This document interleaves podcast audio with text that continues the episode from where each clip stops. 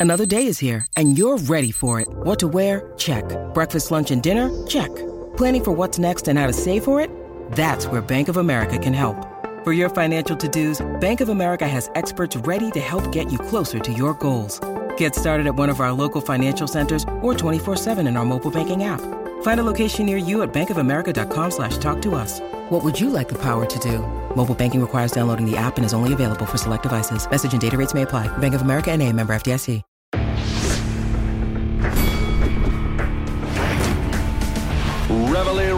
Donks. Look at us now, tip to tip. This is our life. This is our passion. That's the spirit we bring to this show. I'm Luke Thomas. I'm Brian Campbell. This is Morning Kombat.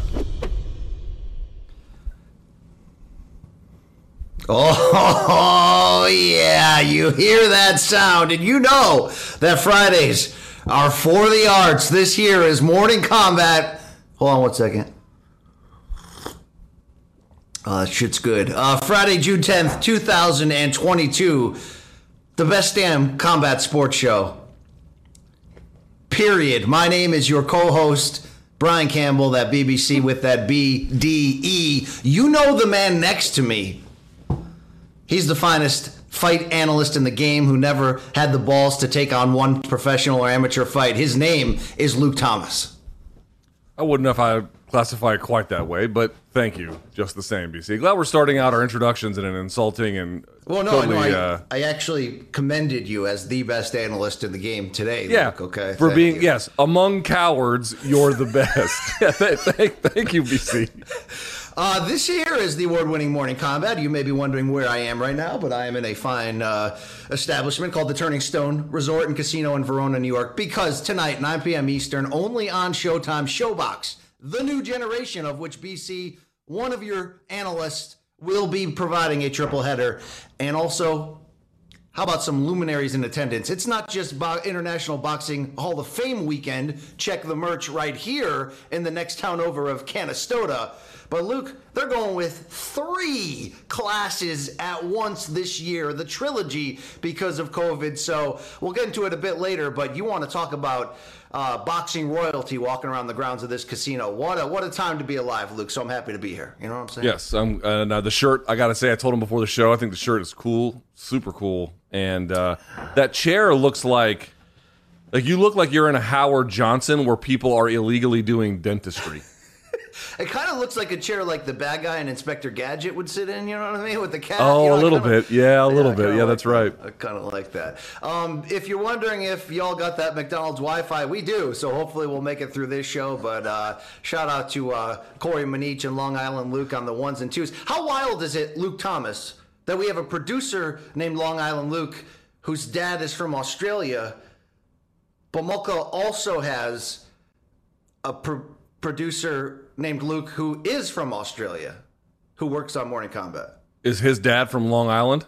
I hope. Uh, you know, I think I think his secretary's name was Lincoln Luke, and uh, and the other ones was Kennedy. I think that's the deal. Okay, all right. All right. Uh, Luke, can you take the screen? They've got to adjust some technical things with me. Can you Yes, just take yes, yes. I will. T- I'll, I'll do the uh, the standard intro. So as you as BC mentioned, he is going to be on national television tonight, 9 p.m. in the East for Showtime. If you don't have Showtime, I've got great news for you. You can get it for free right now. Go to Showtime.com, get a 30 day free trial. If you like it, if you like BC's commentary, and as much as a loathsome piece of shit as he is, he's actually quite good at being a commentator. So I highly recommend watching him.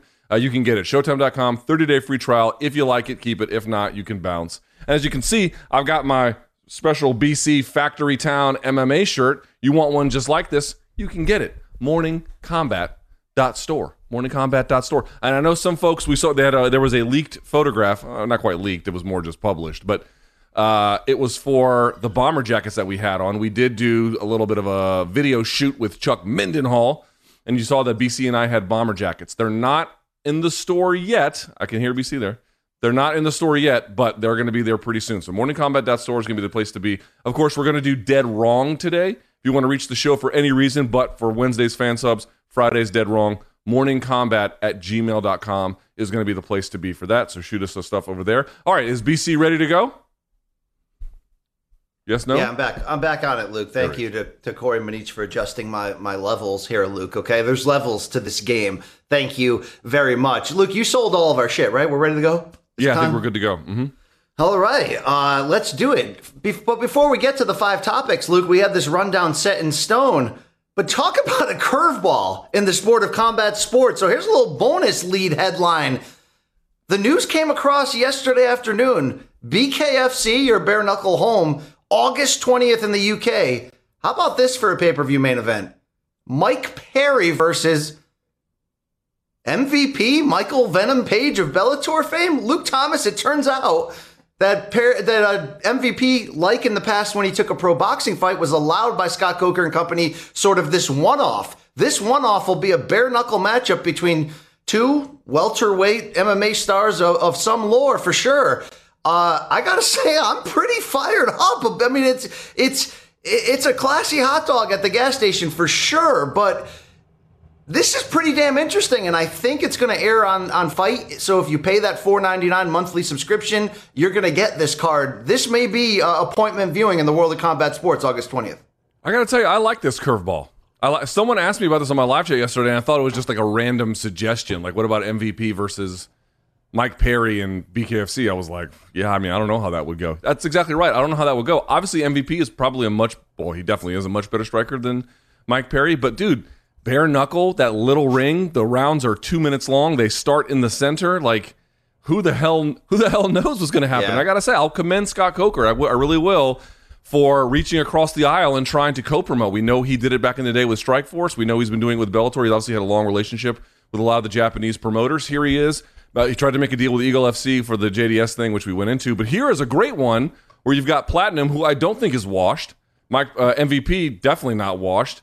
It's a crazy kind of fight, but I love talent sharing. I love curveballs. I love something different. It's a little unusual, but unusual BC like you in a good way.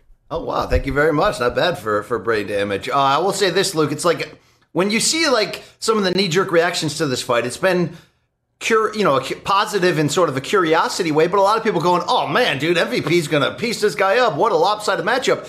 There's nothing lopsided about matchups in BKFC because it's just a different striking game. Yes, some people make the transition fairly easily, but there's a major adjustment in terms of not being able to load up on most of your shots. You have to be strategic. You have to protect your knuckles. There's certainly some uh, clinch fighting allowed that's similar to MMA. So this is going to be uh, pretty interesting. But I did want to ask you deeper about sort of the one-off part of it. If you're Scott Coker and company, is this more of let's just keep a star happy in MVP?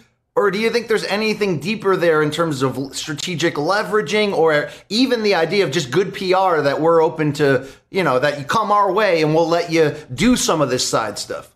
I think it's I think it's a little bit of all of the above. You know, there's been people may not remember this, but there have been times where Bellator fighters were waiting around looking for fights and they couldn't get them, which is common across a lot of you know major promotions for a lot of different reasons. But you know, Koreshkov had complained at times, Shlemenko had complained at times.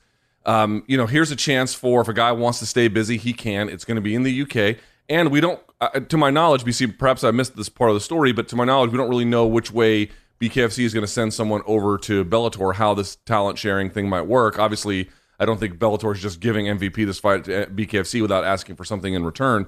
So I'll be curious to see something in return there. But yeah, I think it's a lot about if, if you know Coker being serious about talent sharing. That's great. It is about keeping MVP happy. That's great. I, you know, by the way, if you're Scott Coker, this is a pretty smart bet. I mean, yes, MVP is going to be locked in a very, very small circular ring and can't use his knees, can't use any of his kicks. Punches are going to be, you know, uh, in in short range at all times. So it, it's a little bit different than what you might imagine, but still, you'd probably favor MVP to win. I, I certainly would. So it's smart in that sense. There's just a lot of ways where, again, like for some of these sub UFC promotions, they have some real talent, but it's kind of just splintered across one FC or one championship across Bellator. BKFC has taken some interesting names with them, not a whole bunch, but some that matter. Mike Perry, Chad Mendes being a couple of them. You can name some more. I like this. I like the sharing. I like what it represents. I like what it offers the athletes. I like what it offers the fans. I, I, I don't really see the downside, especially MVP just lost that fight. They're not going to do a rematch with Logan Storley. That's not really on the table. So why not give the fans something kind of exciting in this way? Yeah. It works for me. Yeah, it kind of took that that that contentious decision uh, for MVP because if he's if he's the interim champion, you probably don't think this is going to happen. It wouldn't seem worth it. But if it if there's a long term trade or talent swap involved, it's interesting. I mean, uh, could that mean PVZ? I mean, I know Paige VanZant is now doing AEW wrestling and says she was born for that. Could she take an MMA fight with Bellator? I don't know. Maybe they want you know maybe they want Brett and Beltran, Luke. Okay, why wouldn't they? Uh, does she do MMA? No, she did pro boxing, and, and I'm okay. just you know just kind of cracking cracking jokes with you. But maybe Rachel Ostovich comes over to Bellator. Who knows, Luke? We'll see yeah, what happens. Dude, but, like I said, there's a lot of different ways this could go, and it's not just what what can Bellator and BKFC do. It's like, dude, if all the promotions start doing a little bit more to talent share, there's all kinds of doors that they can open together that I really think would be rather big. So I'm yes. all in favor of it. Two thumbs up from this guy.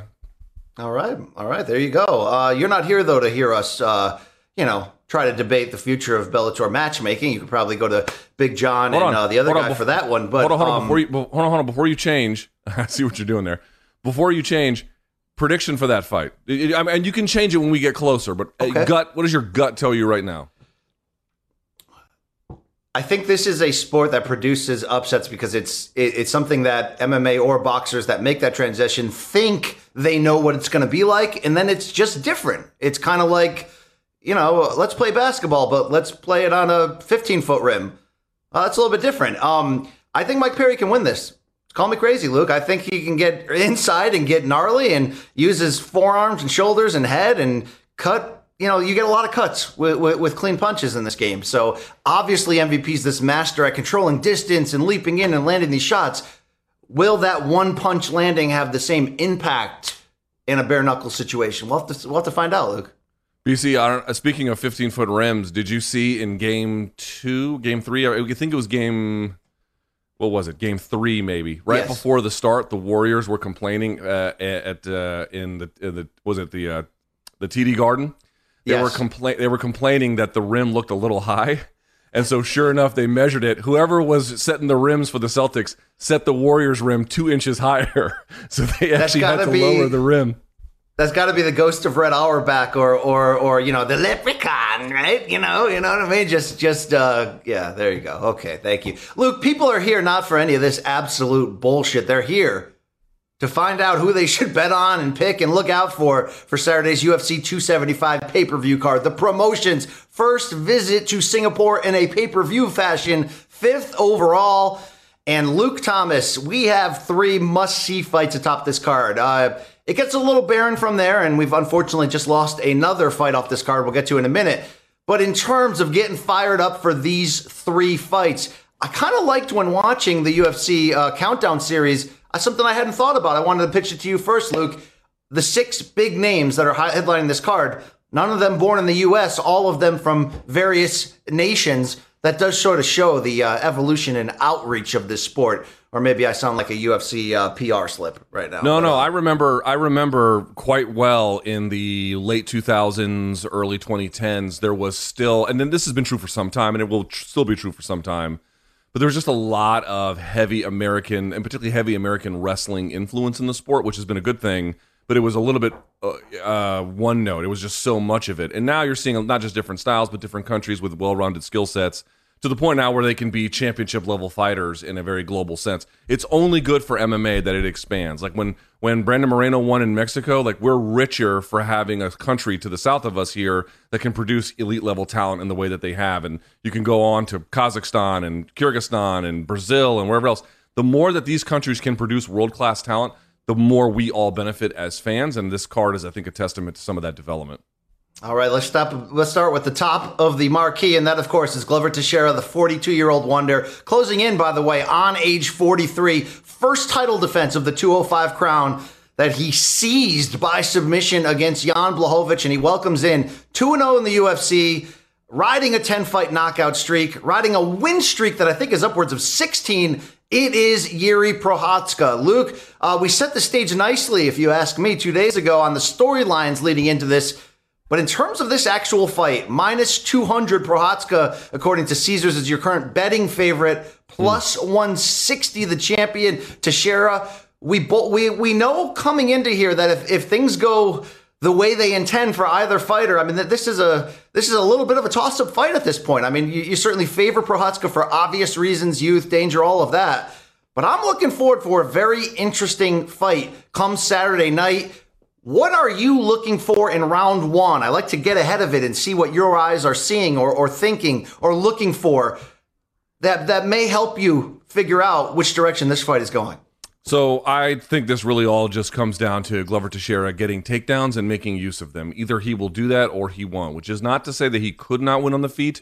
For example, I do think that Glover has a good jab. You go back to, I believe it was round one, maybe it was round two. I have to go back and look, but there was a left hook that he landed in the Blachowicz fight that rocked him or wobbled him a little bit. And he had to kind of catch himself as a consequence. It's not like he can't strike, he can, but it's hard to see how even though, and the stats speak to this, Richard Mann over at Fight Metric, I tweeted his article yesterday about this.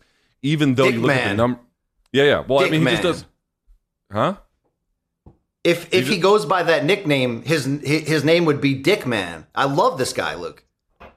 Okay, all right, you're five years old, but the point I'm trying to make is, if you look at the strikes absorbed per minute by Prochazka, it's 6.8. I mean, folks, I can't tell you that is that's like double the rate of a ranked fighter. That is extremely, extremely high. He gets hit a lot, but but the fact that he gets hit a lot and there's like a lot of open exchanges, in the end, we both kind of know that actually tends to favor him, at least right now, because he's still durable, he's still young, he's extremely athletic, he just kind of can withstand it. Now he can make that style work for him. I think over time that will cost him, but for right now, it hurts him somewhat, makes him a little bit vulnerable. But I think on, on it's a net win for him to have a more open style. You go back to the Blachowicz fight, dude uh, Glover was looking for a takedown inside the first minute. Inside the first minute. I think he knows he has got to get the takedown. Now, we've only seen a couple of attempts on takedowns Bla- uh, excuse me, for Prochazka in his two UFC fights, and he stuffed one of them and he didn't stuff the other one. There was a fight in, uh, excuse me, in, um, in uh, Japan where he was taken down for a long period of time. He still won that contest. So to me, this really comes down to Glover Teixeira realizing he's got to you know punch his way inside, but he's got to get a takedown and he's got to make full use of it. He's got to get real ground and pound. He's got to hurt that guy there. He's got to drain that guy there. So if he gets takedowns and the guy gets back up, or he gets takedowns and it's a full guard situation and maybe he kind of really controls Glover, that's not enough. This fight hinges on the takedown and what he can meaningfully make of it in the end. And the question mark, of course, is to what extent can Prochazka defend or nullify that? Absolutely. And it's rare when you're like, okay, it's up to the 42 year old guy to try to gas out, you know, and, and wear down and weaken uh, the younger guy. But that's really what this is, you know, and in a street fight between an old guy and a young guy, normally it's the old guy trying to sit on top of him and just hold him down and use his weight. Uh, there's going to be uh, a want and a need for Glover to do that to try to lessen the danger when they are stood back up. And obviously, Glover's submission threat is strong. And Luke, I want to ask you sort of about how you've read Glover's emotions throughout the build to this. We had him on Room Service Diaries, a fantastic chat. I'm going to throw to that in a second. But you heard him talk about Prochazka on our couch. You've seen him on, you know, UFC Countdown, UFC Embedded, all of the the media stops this week. I look at it as absolutely he understands and respects the threat of Yari Prochazka's uh, striking, and of course he should, or, or he wouldn't be here if he didn't. Uh, but Luke, I also see supreme confidence that when he looks at the pluses and minuses of his opponent, he truly believes he's going to be able to exploit the latter. And, you know, like we talked about on Wednesday, maybe kind of do a repeat of what he did to Jan Blachowicz. Obviously, different fighter, different levels of danger, different a lot. But do you see that same level of supreme confidence that I don't think he's overlooking Yuri, but I really believe Glover thinks he's going to come in there and kind of make short work of him. He, well, it's not impossible, right? I mean, this fight is kind of weird because you've got an old guy who's, I think, defensively somewhat vulnerable. I don't think Glover has a bad shin, but it's just how many big strikes can he take from Pro- Prochazka? Probably not many. I don't know many guys that could. I mean, that remember that elbow he finished Reyes off with? I mean, he absolutely destroyed him with that. So Glover takes one of those. It's a wrap. Um, on the other hand, Glover does have the capacity to slow the fight down, to find measures of control. We've seen it uh, time and time again. Anthony Smith, the last one, he does it over and over again. This fight could go a lot of different ways, and not every fight will tell you a lot about someone's upside, or in this case, in the case of Glover Teixeira, what they have left. We kind of know what Glover's upside is. We have a pretty pretty clear sense of it. But Prochazka, there's just this unknownness. So, dude, to me, it could go the full five rounds. I think that's unlikely, but it probably could. but this one could end in short order either way pretty quickly. Yeah. Like there's a. I mean when he when Blachowicz rolled over, dude, that choke was sunk instantaneously. It was it was over as soon as it started on the ground. So it's just a question of what does Glover really have left?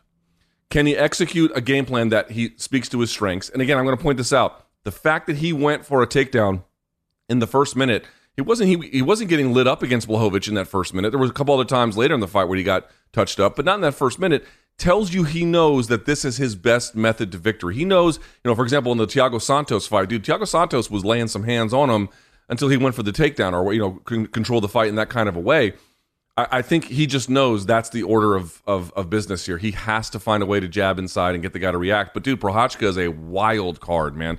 I could totally see a scenario where he backs him up against the fence, le- level changes to get the takedown, and then just eats a giant fucking knee on the way in, and that that just closes the show. It's this this is a weird one, but a great one.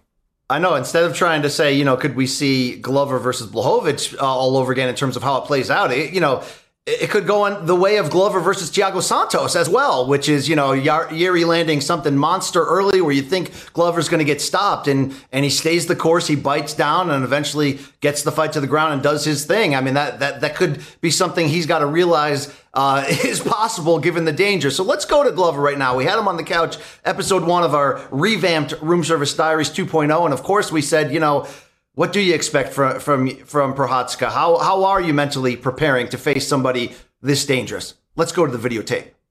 assess him from your standpoint. What do you what do you believe is the major challenge for you?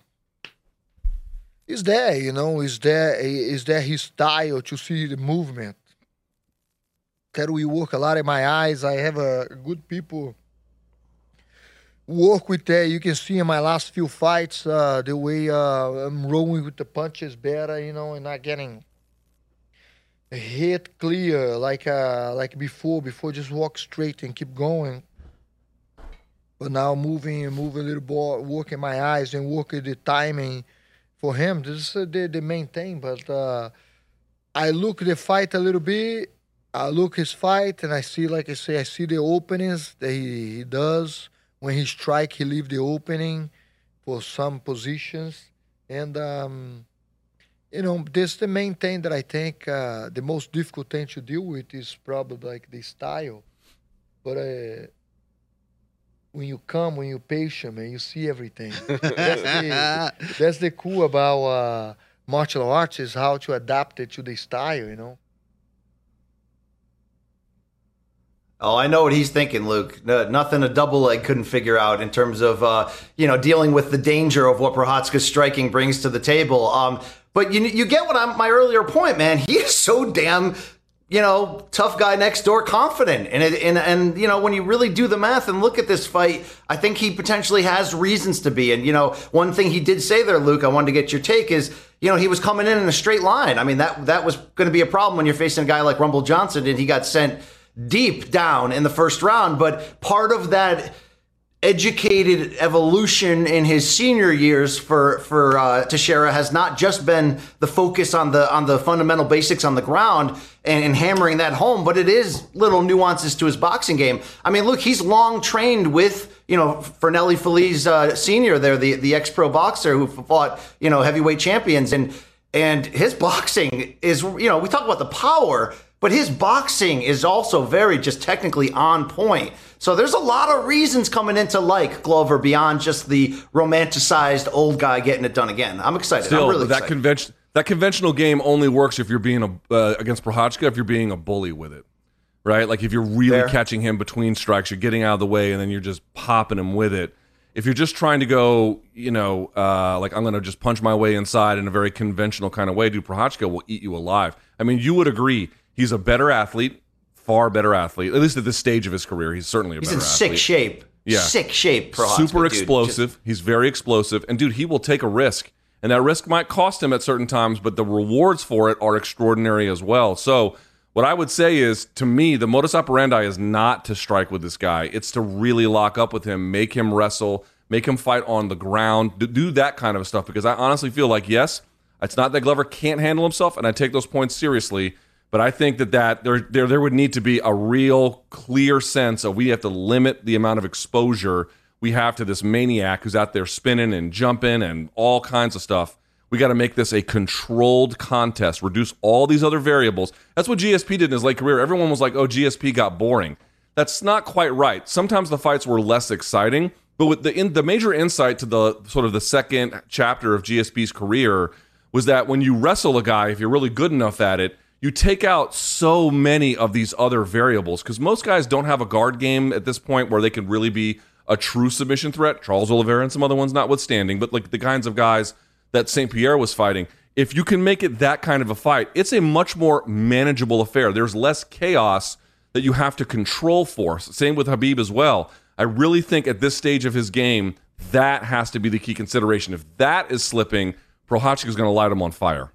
Right. Uh, so look, Prochazka can end it fit, you know, really at any time with, with one shot or, or, one shot that sets up a finish. He's a physical presence. He's hungry. He seems to have he seems to have some of those intangibles in lockstep. So I want to ask you about those intangibles because part of me wants to go, okay, what do I think this fight's going to look like? Is it comparable to like young Francis Ngannou against you know Stipe the first time? Not really though, because Prochazka seems to be more advanced in certain areas where that version of Ngannou was very much a, a one-trick pony. So if that's true, what areas of Prochazka's game do you feel like you know about in terms of the intangible sense? Uh, his backbone, his chin, his gas tank, his adaptability, uh, his you know takedown defense. How strong do you believe some of those fundamental aspects are? Where you know if things might not be going his way, he may be able to make some adjustments. I tend to think that the biggest thing that makes his game work is two things. One, it's just you know it's a little bit risk reward as we mentioned before, right? But the one thing that really stands out about his game, especially in these last two UFC fights, the ones in uh, in Japan, some of them were like this, some of them weren't. But certainly his last two against Oezdemir and Reyes, dude, he puts pressure on these guys. I mean, he marches them down, and again, he'll eat punches or strikes on the way all the time to deliver hellacious blows. Again, big, big strikes along the way. But he is constantly not allowing these guys to reset. I think that's a big deal right? Making these guys back up, making them fight off the back foot, making them have to choose a strike to throw that maybe if they had a little bit more. I mean, think about this. You know this true from boxing, BC. Dude, one second in boxing is an eternity against yeah. somebody who's very good. It's an eternity. So if you can constantly make a guy have less time to pick whatever strike or offensive maneuver he would like to use, you're going to make them pick suboptimal things over time. And that is all he really needs. I mean, I take that threat quite seriously. That to me is the big thing, dude. If Glover really wants to win, yes, we talked about the takedowns, but resisting con- uh, um, consistent pressure from Prochazka is going to be absolutely critical. If he can't do that and he's just kind of like, you know, trying to keep his head above water to, to keep up with it, he's going to lose that bout 10 times out of 10. Right now, no one can play speed chess with Prochazka, right. even though he gets hit. You see the numbers almost seven strikes a goddamn minute but it doesn't no, matter because of all the other things. Yeah, that's a great point about the idea of, of someone always being in a suboptimal position because there, you're going to be caught off guard in any situation against Prochazka because as soon as he lands something, you'll get a feel of that power and the speed behind it. And you're like, oh, hold on. But then he's putting on that mental pressure from constantly walking you down and the threat of the explosion. And Luke, I think we would be fair to say here from a quick twitch fiber standpoint, from an NFL linebacker crushing the quarterback sort of explosiveness, he seems to very much be a plus athlete. I mean, there is, you know, there's something there that makes him very dangerous on top of the fact that he's doing unorthodox things at times. That has to come from somewhere. So why don't we bring in our colleague once in a while here on CBS Sports and Morning Kombat, uh, Shakiel Mahjouri, Luke. He caught up with Yuri Prochazka ahead of this. Uh, I believe you can watch the full interview on his Shaq MMA uh, channel on YouTube. But you know this this Persian prince, this um, this French Canadian by birth. Uh, he said, Yuri, you know, what did you do early on to sort of develop this type of uh, explosiveness? Let's go to the videotape here. When I was a child, I catch these lizards every every summer because every summer I had a, a, a big uh, how to say big park, uh, big park uh, next to my house and there was a big grass and a lot of but fucking speed lizards. yeah, and and uh, and and my my my mission was to catch every lizard on on, on this in the in this grass and and uh, that was my training that was my training for the reflection and for for everything Yeah. Good hand I- speed. I did that day by day, every day. I, I catch the full of full box of, of, of lizards, then I, I release them. Look, he's, He's delightfully amazing. weird. First of all, he's awesome. But would you say, given that Roy Jones Jr., like the Rocky movies, grew up, you know, on a farm in Florida where there's chickens and cocks, and he's sort of just, you know, squatting down and chasing after them, and you know the sort of freak athleticism of Roy Jones. There seems to be something there, Luke. Dude, he's th- th- is this what uh like remember was it Rocky who was chasing the chickens? Right? It's Indeed. been so long since I've seen, but um that's what's he's he is so out there, he's so different, but I tell you what, man, he's so full of confidence, you know? Like he's so sure of the path, he's so he's so sure of his methods and and the the way in which um, his life has been guided by whatever force it's been guided by his own work however things go. He just seems he's he he dude he very this is one of the better parts of MMA like MMA has a lot of weirdos who are bad people but it also has M- weirdos who are like delightfully weird in the way that you've described. Dude he marches to the beat of his own drum in all the best ways possible. And then you add in the fact that he like forget all the lizard chasing stuff he's a sick athlete. And i want to point out one other thing too like he's got this weird way of looking at the world. Do you remember when he fought i think it was reyes maybe it was Oezdemir too i can't remember now at this point. But remember he kept holding his hand like this? Like he was like concealing it and then he would throw it on these like offbeat rhythms in the in the, the wildest way possible. He's unpredictable too. We talk about his pressure we talk about his dur- and, uh, his durability and his explosivity. The other part is he's just a little hard to get a beat on because he does Yeah. stuff that other people don't do. This is again, I'm going to say it. The more you, you should get a stopwatch. The more time that this fight uh, stays on the feet, there's going to be diminishing returns for Glover. Glover has to take all No of that doubt. away if he wants to win. And and you know, like I talked about that mental pressure, that's part of it, not knowing where the next strike's going to come from. But I do think Glover Teixeira, if anyone, is you know he can handle that. Uh, you know, he still can get knocked out, but you get what I'm saying. I don't think Glover will break because of the pressure and the orthodox, unorthodox threats. I think he'll break if those unorthodox threats land for sure. But there is a difference there. Uh, but you know, Prochazka, Luke, as much as we are romanticizing old guy Glover for all the right reasons and kind of like, you know, we sat down with him on the couch, he's amazing. If he wins, you'll be like, damn, you know, score one for the old guys. On the flip side, Prochazka is really the perfect fan-friendly uh, champion if he gets there because of the all-action variety, the the the unorthodox nature, but also Luke, he's like cosplaying in real life as like a ninja. I mean, he's like a video game character. It's great. The shtick rules. I love it. So if that's the direction this fight goes, you're certainly going to love that. But it is just his third UFC fight, and bringing back in Shaq, Luke. Uh, Shak Mahjouri did say, "Look, uh, what did you learn from watching Glover Teixeira against Jan Blachowicz? You know that can inform your chances of taking the title on Saturday." Everybody sees that. Everybody sees that. That was not the Jan who's fought with uh, with Reyes or or whoever. Yeah, that was just an, another another Jan Blachowicz, and and it's up to us how we uh, how we know how to how to work with ourselves Mm-hmm.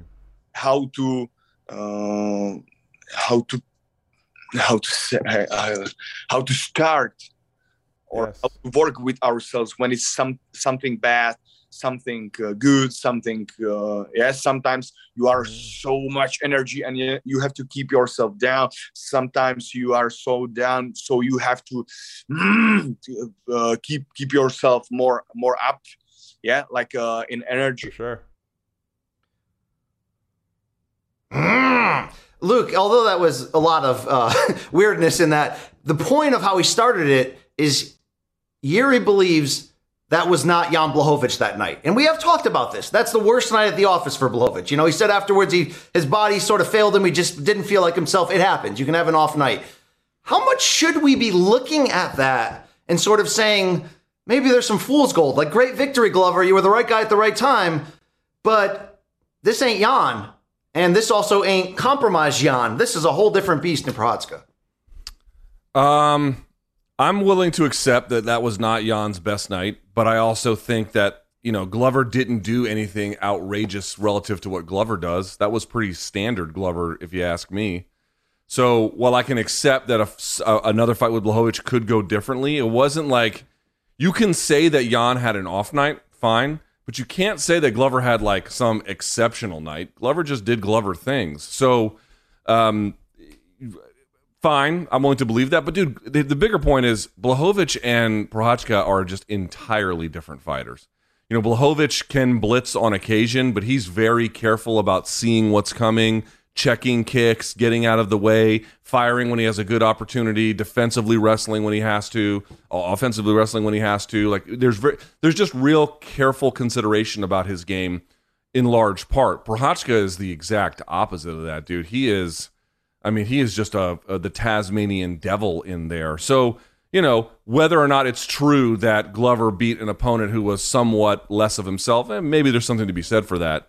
But at the same time, they're such radically different opponents. I, I don't really know what to infer from that other than they, they were what they were, which is a tautology. But you know that is that is the case. Indeed, indeed. All right, Luke, it's time to take this thing home for this main event fight. Uh, one more tidbit. It's a little more of the magic side of it, but Glover Teixeira did say, I believe, in the UFC Countdown episode that when he bought his house, and he told us, you know, he still lives in a very humble house. I think he said he bought it after like his third or fourth UFC fight. In the basement, there were four walls, and he said to himself at that point, My goal. It, he bought four poster frames. He says, My goal is to have one on each wall. And he's referencing him as the face of the poster headlining a pay per view. And he said, basically, I had one with Jones, and then I had one with, you know, when I won the title, and now I got one here. I need one more. Okay? Maybe that's just, you know, again, romanticized like, you know, maybe there's one more. If he wins here, there's probably will be one more. Um, call me crazy here, Luke. I'm riding the old man strength. The more mm. I look at this, I know the danger. I know that year is just different, but I also know the the the unexplained, the potential weaknesses, the unknown about what does this fight look like if it goes in rounds four and five how does Yuri respond if he gets ragdolled for a couple rounds and his gas tank really gets yanked on? There's a lot of things here. I've also seen Glover at this level recently take big strikes and come back and respond from major adversity. I, am liking Glover to Teixeira by submission here, Luke. Call me crazy. I don't think it's crazy at all. The, uh, the odds speak to this being very, very, very close. I mean, very close. This is a very difficult fight to I know some folks are going to be, oh, Prochazka's going to win no problem, and maybe there's some folks who think the same about Glover, given some of the other considerations. But to me, this is very much a coin flip. In the interest of the segment, I'm going to ride with Prochazka. I have gone back and forth and back and forth. I absolutely do believe that people are sleeping on Glover. Perhaps I am one of them by virtue of picking Prochazka. I don't think so because I take Glover's chances of winning quite seriously. But I just feel like, wow. I, here's what i here's what I think. Prochazka's style is going to cost him eventually. I really believe that, unless he does something to clean it up. Somebody is going to take advantage of it as he gets older and the durability is not there. Like he's coasting a little bit on the fact that his body can accept this damage. Well, when the body can't, the, the way in which all the other pieces work will fall apart. It is contingent upon him being durable, but he is durable. And so while I have some questions about his ground game, they are real ones, and Glover is a, a legit black belt, certainly for MMA purposes on the ground. I think Prochazka is going to find a way to get it done. I think the the vulnerability of a guy like Glover is probably maybe going to show itself here a little bit against a just a wild bronco of a fighter in Prochazka. So it's a coin flip, really, but I'll slightly lean towards Prochazka. I can't wait for this. Seriously, this has been a sort of a slow burn and brew, and now you know, we got closer and it's like, damn, I really, really love this fight. I can't wait to see how it turns out. Luke, uh, the co-main event offers yet another title fight as Valentina Shevchenko looks for the seventh defense of her 125 pound title. She welcomes Taila Santos riding a four fight win streak from Brazil. Uh, we talked earlier this week, Luke Santos has the best odds as an underdog of any one of the seven title defenses. Only Joanna in, in uh, their vacant title bout had, had a closer chance according to odds makers. We've done that debate, Luke. Is it better for Santos to be fully well rounded to have the best shot at, at upsetting Shevchenko? Or, or does it need to be that one dominant skill? But when you watch these UFC highlight packages, and I know sometimes they're infused with sort of, you know, comments that puff fighters up and forgets flaws or, or losses or whatever. But, you know, they tend to frame Taila Santos as, as a damaging, deadly striker. Do you believe she has the striking, if she obviously has the chin game plan and all those other intangibles behind that, to potentially make this at least a competitive fight on the feet, Luke? Are we going to see a, a anything but the type of one-sided rampages that we've come to know from Valentina at this weight class? No, actually, this one could be a little. Um, would be a decent comparison? Not in the, not that it might look the same, but it might have a certain kind of feel, which is to say, Holloway versus Edgar. Which you know, you look at the scorecards, and Holloway ran away with it, but each round was kind of close because Holloway had to defend takedowns, and there was not a whole lot of offense that either guy was meaningfully able to land. Holloway obviously got the better of it, but you you know, the thing is, it's like I think Santos can make this close, and people don't want to admit this, but Shevchenko can all routinely be a very defensive fighter. Everyone and their brother wants to blame the Carmouche versus Shevchenko fight strictly on Carmouche. And okay, she bears a ton of responsibility and probably more because she was the one who wanted to wrestle the title away, so to speak. And so you should probably do more if that's your opportunity. Still, it wasn't like Shevchenko was some kind of offensive dynamo in that fight. There's been a lot of fights where she's not been an offensive dynamo. Now, obviously, we have the Jessica Eye fight and some other ones as well. You know, Juliana Pena, where she's been a dynamic finisher. But um, Taila Santos is very good, and she is very well rounded. She can wrestle a little bit. She can push the the pace when she needs to. She has good striking, good shot selection. She has good cardio from what I've seen. She has good uh, ground and pound on top at times. Yeah, dude, she can do a lot. I, but I go back to what we said on Wednesday, BC, which was okay. Can she make this competitive? No doubt in my mind, she's going to make this competitive. But what does she have that's going to get her over the hump? To make Shevchenko make a mistake? What's that one skill she can lord over her? Dude, I don't see that. That's the part I don't see. Yeah, it's like, can you talk yourself into the idea that she can land enough strikes early and put the threat of her power out there that Valentina goes into a much more defensive uh, type of setup and looks to counterpunch? Uh, certainly that's possible here.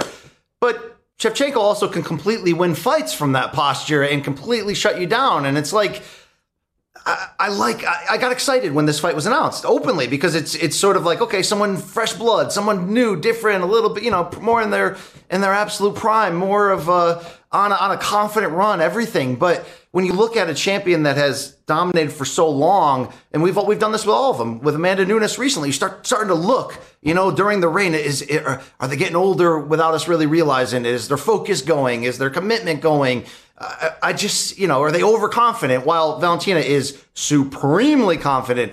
I still don't even think she's overconfident. I don't see any flaw or hole in her game.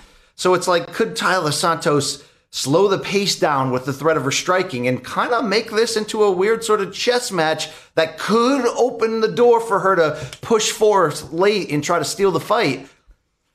That would really need to see a very passive Shevchenko. That would need to see a Shevchenko who, when she makes that adjustment, starts counter striking and looking to land big shots. That Santos would have the adjustment on top of that to try to force out, you know, deeper down the hand of Shevchenko. What's your plan C and D and E?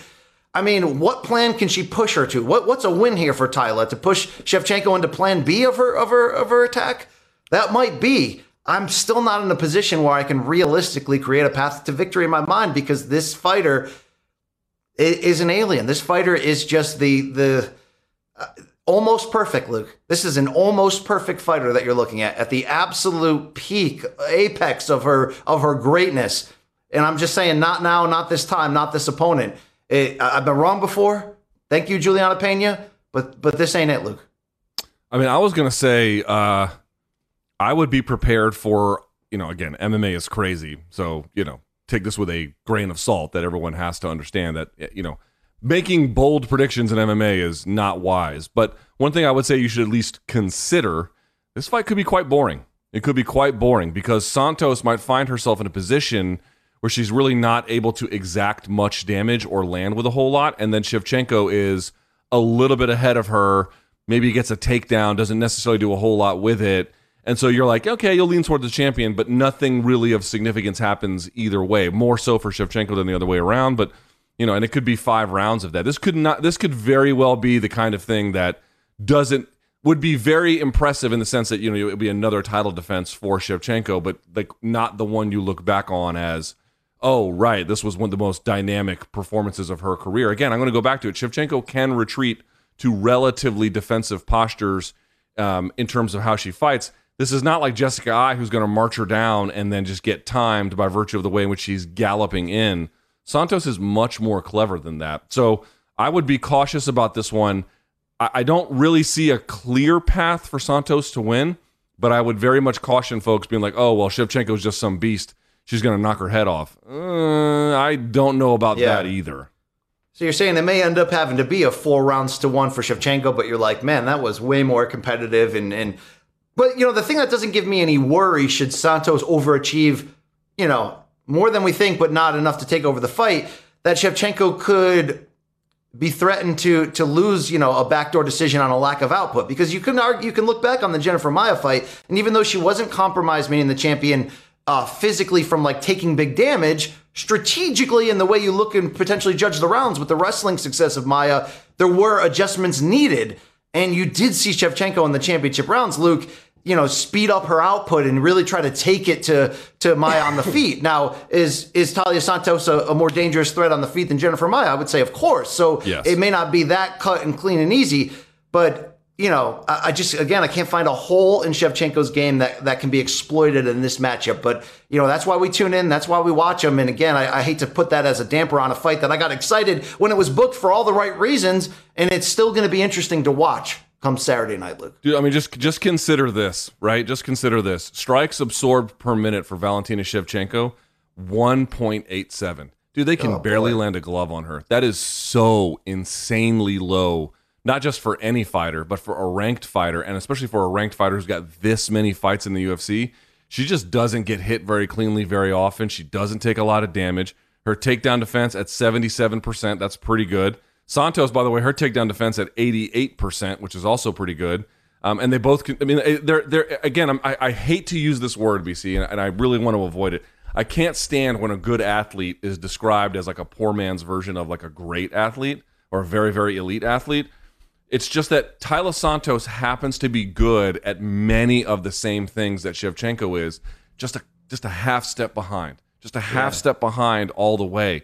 So she could make it competitive. She could have the fight of her night, but she's going to have to show us something against Shevchenko that while the stats speak to her how good she is, there's going to have to be another level she reaches, which she might, certainly possible. But remember, Taila Santos just 19 and 1, dude. Like they don't there's not a lot of gaps in her game either. Yeah, you know, I, I look back and I thought the Andrade fight would be competitive, and then, you know, when when Valentina did absolutely destroy her, you go, okay, but you know, Andrade is sort of a one note fighter, so I could see where she could be exposed if you can take her to that point. Santos is so well rounded that I, I'm pretty confident this one's going the distance, Luke. I like Valentina by, by decision. Could she finish her? Of course, but I'm going to give Santos the respect and, and say that she is going to make Shevchenko have to make adjustments to to some things. But in the end, who's going to do the better work, dude?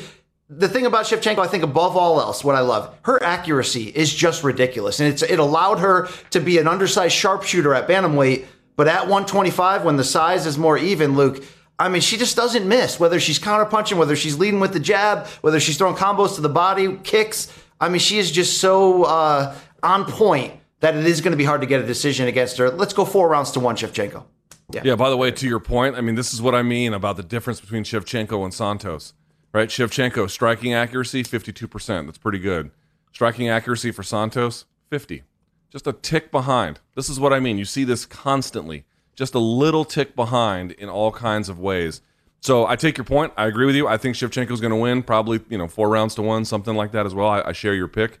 Um, but I would caution folks. Oh, the one little the one little note here. Santos does have a two inch reach advantage. Could be noteworthy. Also, this is going to be Southpaw versus Orthodox, open stance, which means there could be there is a little bit of a propensity for what that could mean with head kicks, body kicks, uh, straights and crosses, given when you have that opposite stance there. That could get a little interesting. Also, headbutts, too. So, something to pay attention to with that, but I agree with your assessment. Four rounds to one, probably for Shevchenko. I certainly think she wins here. All right, the only non-title fight of this uh, trio of big fights topping the card is arguably the best one here, and certainly the people's main event from the fan love standpoint. And it's a rematch of former 115 pound champions Zhang Weili and Joanna Jedrzejczyk. Wei Li with the disputed but earned, of course, uh, split decision win in 2020, right before the pandemic, the greatest fight in female MMA history. And both, Luke, fighting again for another shot at the title, something Dana White doubled down on again this week. Absolutely, this is a number one contenders match. Luke, I know I said things on, on Monday that were made it confusing and made it sound like I thought this was a five round fight. Yeah, I was, I was I was about that, referencing. yes. I was referencing when it was originally thrown out there by Joanna that if the fans want it five rounds, it could be, and I was sort of tailoring my an early analysis toward that. I do know that it is now three rounds, although I, I mistakenly said, you know, could it be four rounds to one, which, which makes you think. Forget about it. It's three rounds on a, on a surface. Okay, we we already laid the foundation of uh, two years later. Joanna hasn't fought, but she's refreshed. Weili lost twice to Rose Namajunas, but she seems not only refreshed, but a, a better fighter. How much will the three round distance impact the pace, the strategy, everything we're going to see Saturday night? Because it's so damn rare to see either of these fighters in a big three round fight. Dude, I so I rewatched the first fight last night. I got to tell you, there are so many different ways this could go. I was blown away by just. So the biggest first thing I saw was a lot of the leg kicks. Now they were a consistent presence for Joanna, but she had to kind of dial them back uh, early in the second round because she was getting timed and blitzed off of him by Zhang Li. So to what extent is the kicking game going to be distributed, head, body, and then leg? That's a big question mark for me. Another one was um, you saw Zhang Li saying she's going to wrestle more. Now she, she's with Henry Cejudo. You saw her catch kicks a little bit in the fight with Joanna, but you saw her catch a bunch in the case of Rose Namajunas. So, dude, like you know that the punching power of of Joanna Jedrzejczyk is not significant. I think that's pretty fair to say. She can land and it matters and it hurts opponents. But you think of the more devastating things she's done. It's leg kicking, it's elbowing along the fence line. Her elbows are vicious. I certainly grant her that, but the punching power is not super significant in this weight class.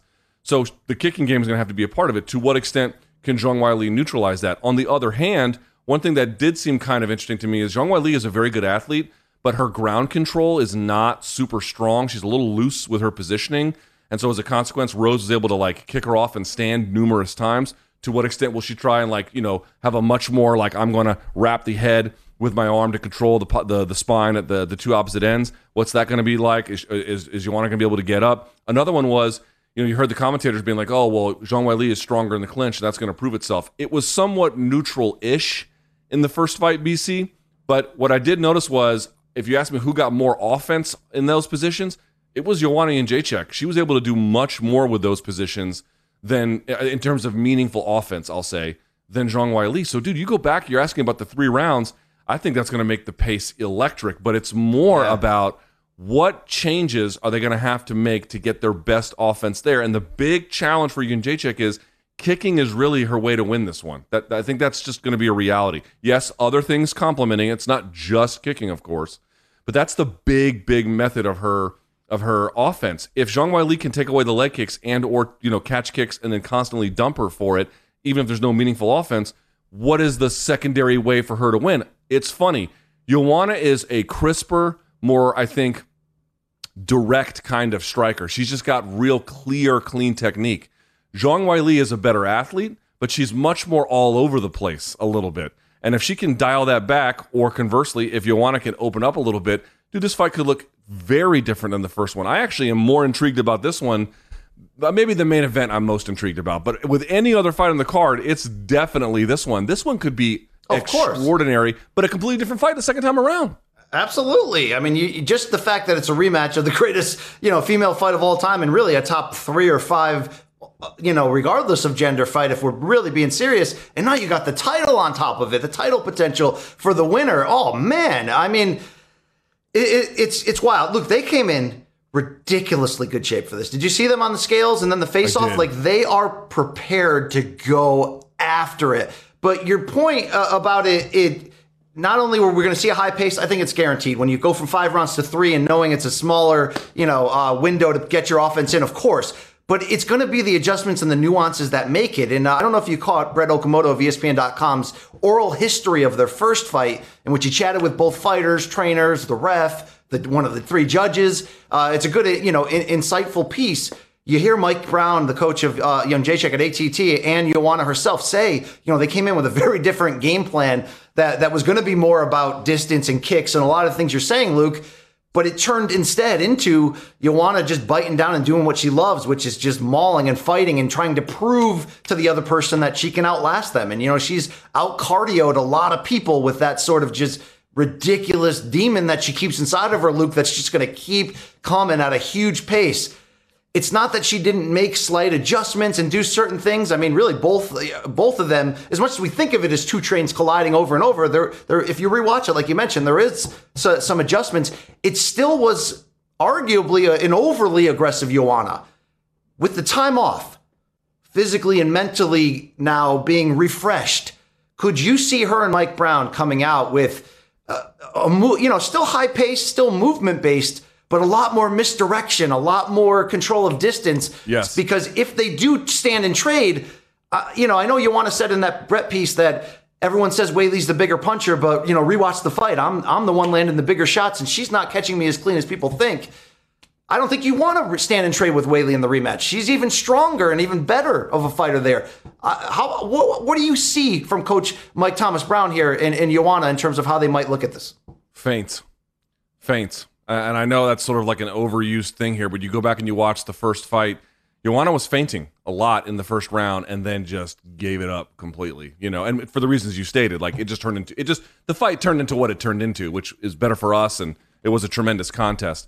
But Joanna kind of gave up on that early. And again, that was part of the leg kicks too. She was kind of feinting, feinting, and trying to get a leg kick. And then all Zhang Weili was waiting for was the leg kick to, to then to then blitz. But I really believe to that point like there's a couple of times, for example, you'll see Joanna duck in, come in to throw a shot, whatever, come over the top, and then just stand right back up. Now, why do I bring this point up? Because if you come in like this and then you stand up, it doesn't matter that your head is lowered. It's still on the same vertical, or I should say horizontal line. The vertical line changes. Sorry, the vertical space changes, but the horizontal line is simply right there in front of you. So you would just see Zhang Weili match it and then come up with the left hook because the head didn't move. What you need to see I think from Joanna in this fight are feints, and I'm going to add angles on top of that. Angles, angles, angles, angles. If you can misdirect, if you can get her to stutter step, if you can get the timing or the hands to transfer defense, that's big. But if you're just going in there and slugging it out with someone who, yes, I do think that Joanna is a better striker than Zhang Weili, but not by necessarily a huge margin. It's significant, but not that big. But I also think, BC, and I think you would agree. Again, I scored the first fight for Joanna. The big difference to me was power and athleticism and a little bit of durability.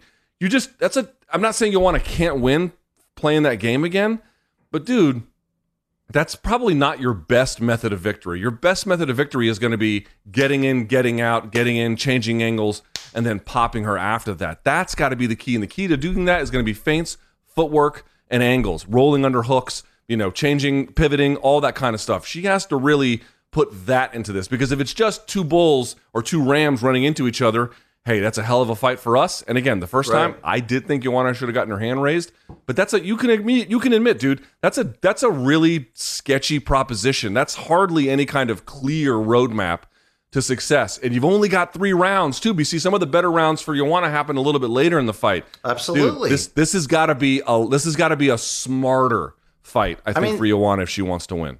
Think about the second Claudia Gadelha fight uh, from 2016, the title fight, UFC 200 weekend.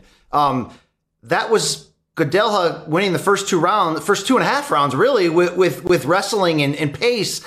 And then once she started to fade just a bit from all the energy she used, Joanna comes on because she's just a cardio fitness freak in three rounds, she's going to have to do a lot, but it's going to have to be not always moving forward. It's like we're saying the feints, the circling away, but you see the shape she, I mean, look, she's in sick shape this time around, as is Weili.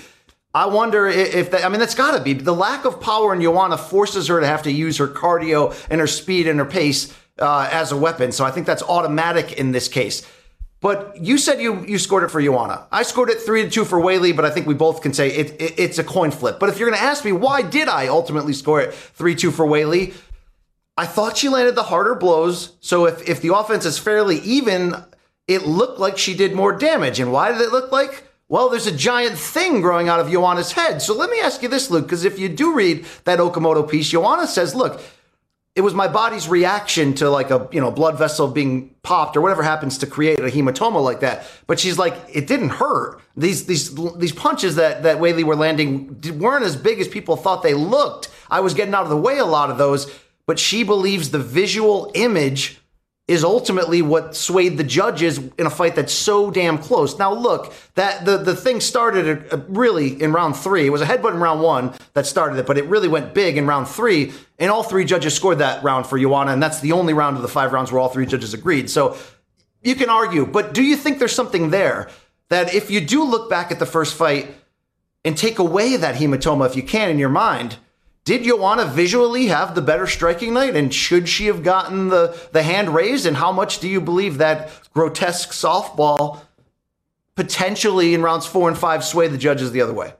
I am less sympathetic to that being a contributing factor. I mean, I, I certainly recognize it probably did. I'm not going to say that, oh, it played no role. Eh, it probably played a role. But this was the bigger one to me. And this was the one knock. Like when I was watching it yesterday, I was like, through three rounds, I was like, how did I score this fight for Joanna? And then she kind of came on a little bit later. Um, although you could say she won the first one as well, but the first round. But the the point that I want to make was, and one thing I did maybe not pay as much attention to the first time that I did see the second one, which I think maybe contributed to why folks scored it for Zhang Weili, which I share your assessment is a utterly reasonable scorecard. Dude, when when Zhang Weili hit her, she moved a lot more. And when Joanna hit her, it wasn't quite like that. Now, Joanna did bloody her up, swole her face up. Don't get me wrong, after five rounds of that, neither of them were coming out of there looking like they were ready for the prom. But, you know, you could see there were times where she would stumble Joanna, even if it was not like rocking her, just the force of the impact pushing her off of her base, pushing her off of her balance. I think there was a lot of those that made a big difference. Also, I'm going to go back to a BC. You know, you can say whether you, this should matter or shouldn't, or it's applied unevenly. I'll go back to the fact that Israel Adesanya or Adesanya or Adesanya or whatever, the, I don't know how to say it the point is, a lot of times he accumulates leg kicks, and a lot of folks don't like that. And it can get real difficult to assess what's the difference between that and then someone punching him and rocking his head back. But dude, getting your head rocked back is a very demonstrative thing. Unless you stumble on the leg on a leg kick, you know, it doesn't look the same way, even though those leg kicks could be impactful. I guess the point I'm trying to make is the, the better athlete, certainly the stronger athlete of the two is Zhang Weili, and – her punching power appears to be much more significant. And I think that True. over time was probably a bigger role to play there. Although some they both landed elbows on each other, and both of those elbows caused visible damage as well. Absolutely, uh, Luke. If we p- paint that potential scenario where it did the visual, you know, hurt Joanna's chances. On the Weili side, even though she didn't make it in that story a point to try to make it as an excuse, but just telling her story, sometimes we forget that this fight happened right before the pandemic, but things were already starting to shut down. And Zhang Weili's journey to that fight in Las Vegas that night uh, was wild. She had to like last minute drop everything, fly to what Thailand, and then they suddenly told her, no, you have to fly to Abu Dhabi if you want to make the fight in Vegas. So then she did that, and then she says by the time she got to Vegas, she's just a zombie, and she essentially went into that fight on instinct in some ways. If you're gonna if you're gonna lean on that as as a sort of way, I almost can believe it, Luke, because I respect the journey she went on, and she did seem to get off to a little bit of a slow start and got surprised by Joanna before kind of just getting into zombie mode herself and coming forward. I know she's lost twice since then, but we certainly can both agree that she not only seems to have gotten stronger, bulked up, rounded out her game better with the wrestling, but I don't really see any compromise from the physical toll she took in that fight or the first round head kick knockout against Rose. Uh, maybe that was a little bit, you know, less of, of, of the prime premier version she could have been that night, and she just gutted it out and won it. Another thing to think about. Yeah, that's fair. Also, the one thing that was kind of big the first time around will be something to pay attention to. They talked about how important the weight cut was for Joanna. Yes. And how the fact that she was durable was a function of having a better weight cut. I don't know what kind of weight cut she had. You saw her on the scales. I did too. Tremendous physical condition. But, you know, it does seem to me that like her weight cut has to be exactly on point for her to have the kind of durability she needs. Now, again, I'll go back to it. Three round contest versus a five, whatever. But dude, she was getting lit up in the first two rounds. All three rounds, both of them were getting lit up. Um, I, I am also, in, the, in addition to the facts you're bringing up for, for her opponent, I also want folks to remember that if there's any issues with her weight cut, that could also change the equation here as well. But yes, dude, Zhang Weili, and don't forget, she got with Henry Cejudo in the whole nine yards, and um, uh, Yuri Prochazka as well to an extent. Uh, a lot of X factors that could make. I, I really believe that this one is, dude, totally up for grabs. Totally yeah, up for Joanna did a, did appear to make the weight good though, and her and Mike Brown both put that on Instagram. I know you know you can just say it, but ever since Joanna started using the Performance Institute to cut weight, it has changed for not only her but a lot of fighters, and it's been a relief. And now she's doing it the right way. Let's not forget back during her reign, I remember it was UFC 211. Uh, not 211. Uh, yeah, the one in Dallas, right? That was 211. That was what 2017, where yes, I talked to she her. fought Andrade. Yes. Yes, and she was basically saying like, you know, I don't think I can make this weight again. I want to eventually have children. Like this is maybe unhealthy for me, and I think the, the stark difference between now and then is just the the education and learning how to do it, you know, properly, the scientific way. So I don't think that'll be a problem. God, the idea of five rounds to three, Luke, is just making me uh, think, even with the strategic and uh, changes we're going to see, that it may just end up being a perfect. It may just end up being beautiful in the end. But who gets the damn edge? I, I, Luke, I, dude, I wonder if they look at the tape and think, well, Li got caught with that head kick from Rose. Is she vulnerable there? You said kicking could be a bit has to be a big part of her game. We don't look at Joanna, uh, you know, as the kicking. We look at for for you know calf strikes and sort of controlling distance. But do you ever look at Joanna as a dangerous kicker, a fight-ending kicker? She's had two years, and she's, you know, to her credit, despite taking the time off, has been in the gym consistently and always training. Could we see an advanced kickboxing game out of her? Has uh, that that the two years may have hid from what she's been working on? What do you mean? Could we see Joanna threatening to end fights with kicks like Rose did to Wei in their first fight? Oh, oh, um, possible, unlikely, unlikely. She plays a distance game too, where she likes to be very careful about it to just land clean. Again, okay. Here's what I'll say. Here's what I'll say. If she can, like Rose puts in feints and movement and whatnot. If Joanna can incorporate some of that, get out of that sort of like plant your feet tie style, which of course the one she comes from. If she can adapt, if she can adapt to a more movement based style a little bit, and again, doesn't have to be tremendous, but a little bit, it makes it makes a big difference. Yes, then it's very possible, but short of that, no. All right. As it goes, Luke, here's the deal. I think there's too many factors when you, I mean, you have to break it down with a fine tooth comb. You have to guess on things you don't know. How much will the layoff affect Joanna? How much, you know, the, how much is the, receipt from that first fight going to affect her? We haven't seen her since then. I, I think it's going to be close, and I really do think it's going to be great. But I think Weili is just is just a little bit fresher, a little bit more well-rounded, and maybe there's just as many reasons to believe, you know, like I mentioned, that you know she got through a really tough night at the office the first time and got her hand raised. But I think she's even better now. She's just physically uh, a force at this point. I think it'll be a three-round decision. I think there's reason to like Weili more than Joanna, but I'm certainly not discounting the heart, the ingenuity, the strategy that Joanna Champion can bring back to this opportunity. I mean, look, you got to give her credit. The two years she took off, she played the game in terms of leverage and business the right way. She came back for big money in the fight she wanted. Now she's got a chance to go right back into another title fight. But Weili's eh, in, in almost every category is giving me reasons to like her just that much more entering this one. I got to tell you, if this was a five round contest, I think I might change my pick. But because it's three, that's a big one for me. And the other one is, man, just too many questions for me with Joanna. I mean, the two year plus absence is, I, I don't know what to make of that. Again, I said it before. I do think that's good for her health. And I do think that will be somewhat advantageous competitively in the sense that you can go into this fresh and not, you know, completely damaged. On the other hand, that's a long time off. Who knows what condition she's in after that fight? Again, you're not going to leave that fight in the same condition that you entered it. And so, for those reasons, I absolutely believe that this is a very winnable fight in either direction. But for those reasons aforementioned, I'm going to side with, with Zhang Weili on this one. I just think that there's too many questions about Joanna. But I'll say this, dude. She comes out and she shows what she's made of, and, and there's a very real possibility of that. I'd be all too happy to eat crow. Like, whatever my personal differences with her, I recognize she's a tremendous, tremendous talent. And I think if any fighter is capable of a big rebound, it's probably her.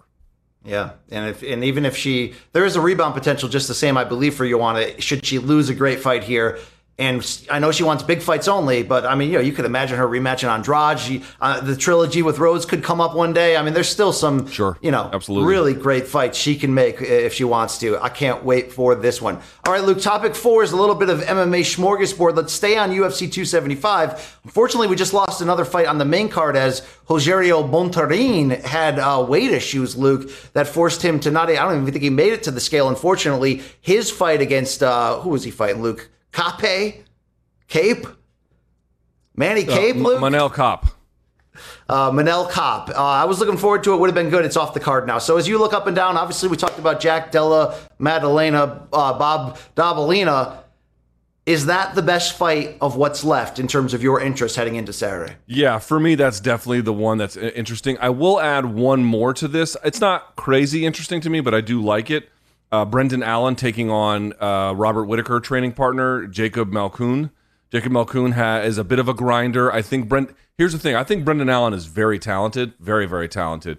But sometimes he has I don't think used all of his abilities in the way that he should, and that's a learning process. You know, it's hard, not for me to say; that's for his coaches to figure out, and him as well. But I think that the ceiling on Allen is a little bit higher. But the Malkoun fight is interesting because Malkoun has got a real kind of meat and potatoes grinder attitude. But if Allen tries to get too clever with it, a guy like Malkoun could be trouble. However, if a guy like Allen really leans on his substantial abilities, and I do believe in them, he should win this one walking away. So this is going to be a real test of not his skills per se, but his maturity. His maturity through the learning experiences, Yeah. both winning and losing, to get him to the next level. He's a very talented guy. I'd like to see that show up in this contest. Uh, Luke, I'm going to be looking at this welterweight bout between uh, Jake Matthews and Andre Fialho. We've seen some, uh, good one. Mhm. you know, equally big highs and lows for the Portuguese product Fialho. But Luke, he can hammer. Uh, you know, I think he could be somebody that that can be coming on. So I'm going to be And Jake focusing Matthews on that. was, you know, a big promise out of Australia, and he's definitely gotten better. But I don't think he has quite reached the levels that folks thought he might. Uh, Yes. I think folks, not that they were saying he's the next Robert Whitaker, but I think they had ho- hopes that he would reach, you know, a relatively similar level of ability or acclaim. And he's done well, 17 and 5 record, but he's not, certainly we would both agree he's not done what Robert Whitaker has done, not even close. Um, you know, winning a fight like this doesn't get him there, but it puts him on a much better path than losing a fight like this. Losing a fight like this would kind of tell you, well, maybe that ship has sailed. Luke, the uh, MMA roundup news continues with UFC uh, cutting Louis Smolka, the 30 year old. I believe he's, he lost uh, t- three of his last four, two of his last three. I can look it up. Uh, but still, Luke seemed to have something in the tank. Are you surprised by this? You know, I like Louis Smolka a lot. I've, I, I, his fight to me with Ben Nguyen was one of my. I really enjoy that fight. I talk about it all the time. I thought the way in which he used guillotines to control the guy in the wrestling department was unbelievable. Um, he's a very talented guy. You know, did it work out for him in the UFC through two different stints? No, but to your point, I think just 30. And the other point is this, dude, he is an all action, all fun fighter. Win or lose, Louis Smolka is in very exciting contests. He himself said he was eager to try free agency. It's an interesting moment in free agency in MMA, such as you want to call it that. I think it there are there are still some really high moments left for him. Maybe not so much in the UFC octagon, but in some other places. So sucks, but maybe uh, all's well that ends well, depending on how things turn out. Yeah, you mentioned the most damaging fact that yeah he did he had lost three of his last four, but they were they were big losses submitted by Casey Kenny, knocked out by Vince Morales, knocked out by Davey Grant. So uh, he swings big, he goes for it. He's fun to watch. We'll see where he bounces back in the future. Luke Dana White caught up with our friend Aaron Bronsteter of TSN, and you know Aaron was asking him about the likelihood of the UFC coming back to Canada soon, and Dana more or less said, "quote UFC unlikely to return to any countries with vaccine requirements." And basically said that uh, you know he doesn't he doesn't know he doesn't see Canada happening anytime soon because of that. Um, Luke, that's that's um, you know not crazy surprising, but also kind of interesting because are we in a good spot COVID wise? Are we going in the right direction? I- I, feel like we kind of should be past this. No. Um, I don't know. Uh, well, I mean, it, it differs all over the planet. Um, but certainly, you know, um, we're in a much better place than we were, either from seroprevalence in the population, access to vaccines, other Paxlovid, and other kinds of treatments. We're just in a much different place. I think the bigger issue is I'm going to give Dana the benefit of the doubt and, and assume that this is not really a political thing that he's actually engaging in, but rather a logistical one, which is I don't know if I can bring a proper card to a country that requires vaccines, given how few of the fighters on the roster are maybe eligible, given that they've had it. So, to me, if that's the limiting factor, then I don't really know what to say other than maybe the UFC could do more of an effort to get folks vaccinated. But I think we both know, you know, given the politics in the sport, that's probably, you know, trying to uh, piss into the wind a little bit. So I don't really know what to say, to be honest with you. W- I wish we weren't in this predicament, either with having to have this ridiculous disease that's out there that does what it does, or that people don't want the treatment or whatever you want to call vaccines, uh, in, or that there are ways that it's mandated across borders. All of it is regrettable. Um, but if it's not going to change, Canada is just going to be asked out. I guess I don't. I don't know. Luke, is Dana White hoping the public forgets that he promised Tachi Palace a huge card for their willingness to break protocol, or do you think Dana has forgot that he promised Tachi I Palace? think. I think Dana had. They can't do a fight night there. Like they can't do like one fight that was gonna be at the Apex and just put it on Tachi Palace. But I guess you know what's happened.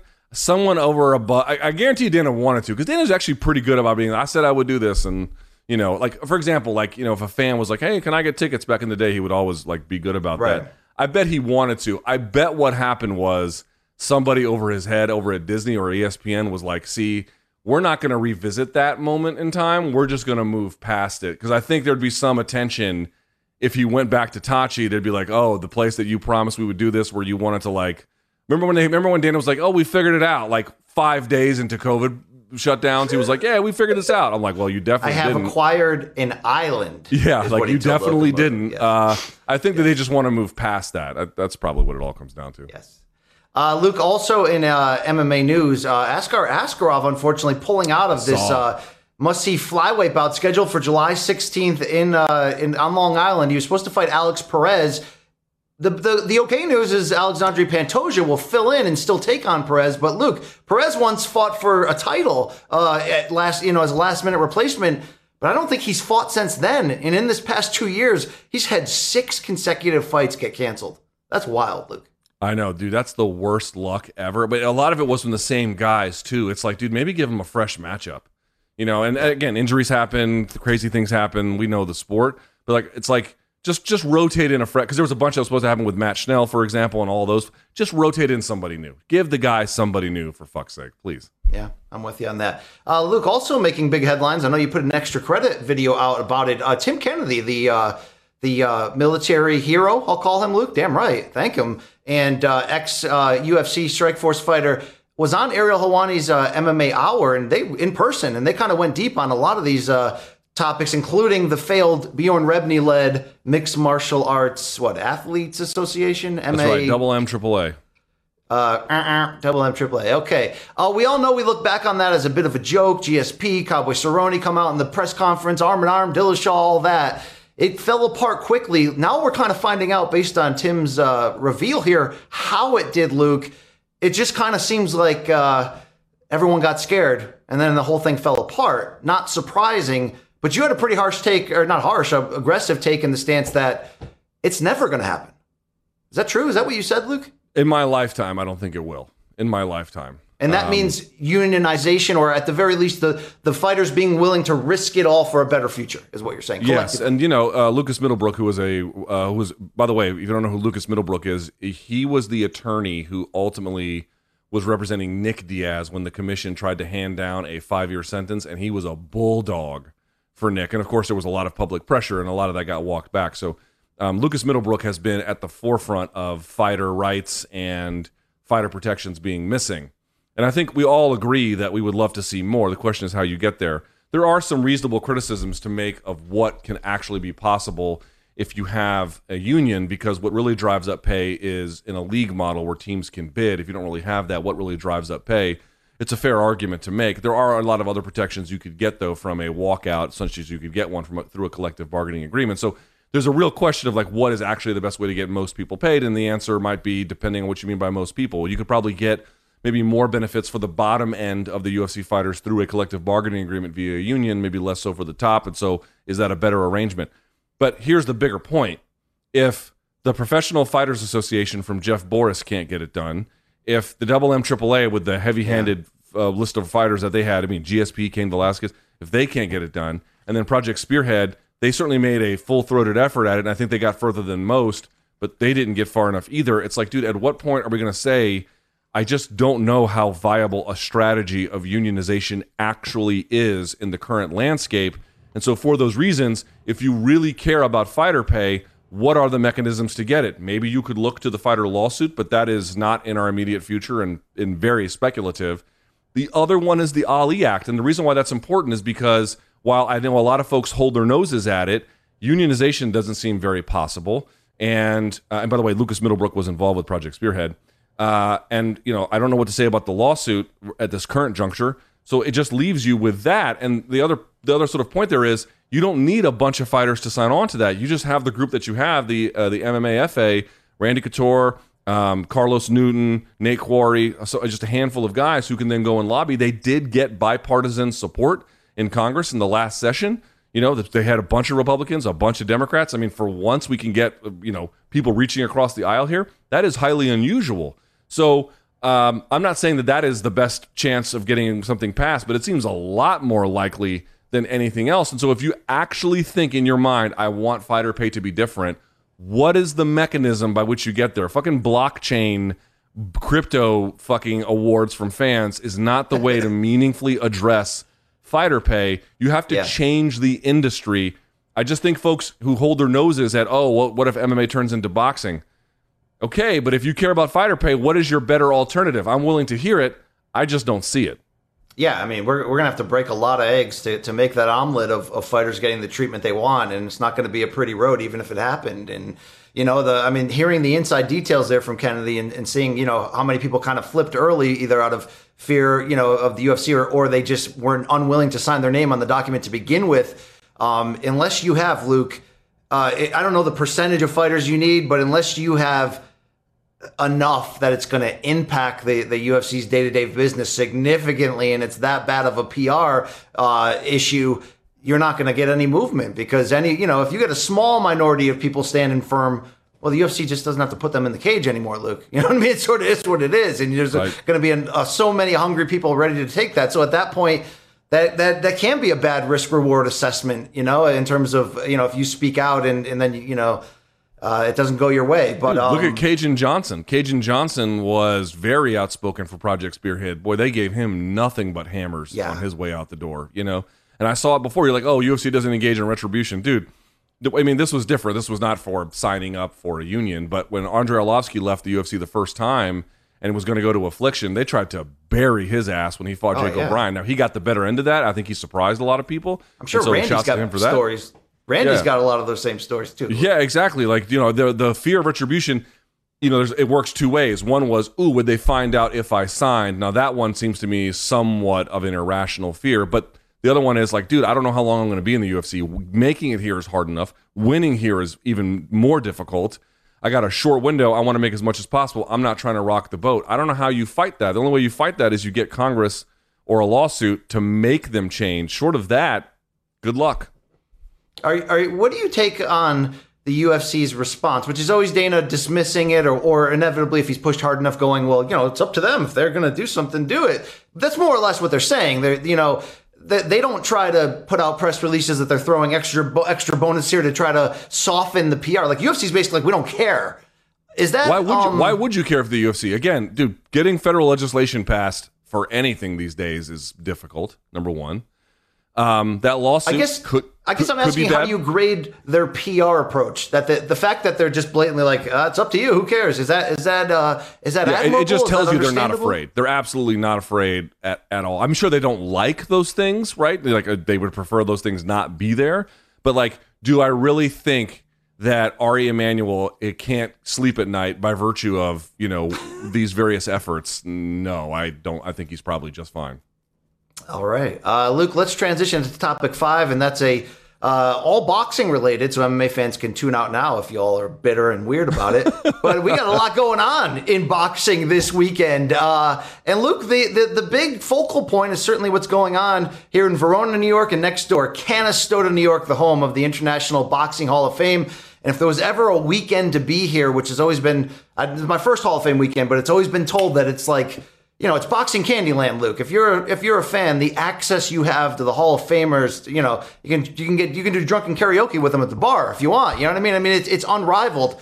This year we got three classes going in at as one because of COVID and also the first time women are going in. So th- this is just a, a, sampling of the star-studded names from these three classes. On the men's side, Luke, Floyd Mayweather, Roy Jones Jr., Bernard Hopkins, Vladimir Klitschko, Miguel Cotto, Andre Ward, James Toney, Juan Manuel Marquez, Sugar Shane Mosley. And then you got, you know, the, these first class of the, the female stars, Christy Martin, Laila Ali, Anne Wolfe, Holly Holm, a, a bunch of pioneers as well. And then you got, you know, Lou, DeBu- Lou DiBella, Kathy Duva, beloved promoters. Um, this is fun, Luke. I've had a good time being on the grounds here, and, and I went to the Hall of Fame uh, yesterday and took the tour. And and Luke, I even signed an autograph. Okay, I'm not saying it was necessary. I'm not saying it was needed. Okay, but you know they asked, and I I reciprocated.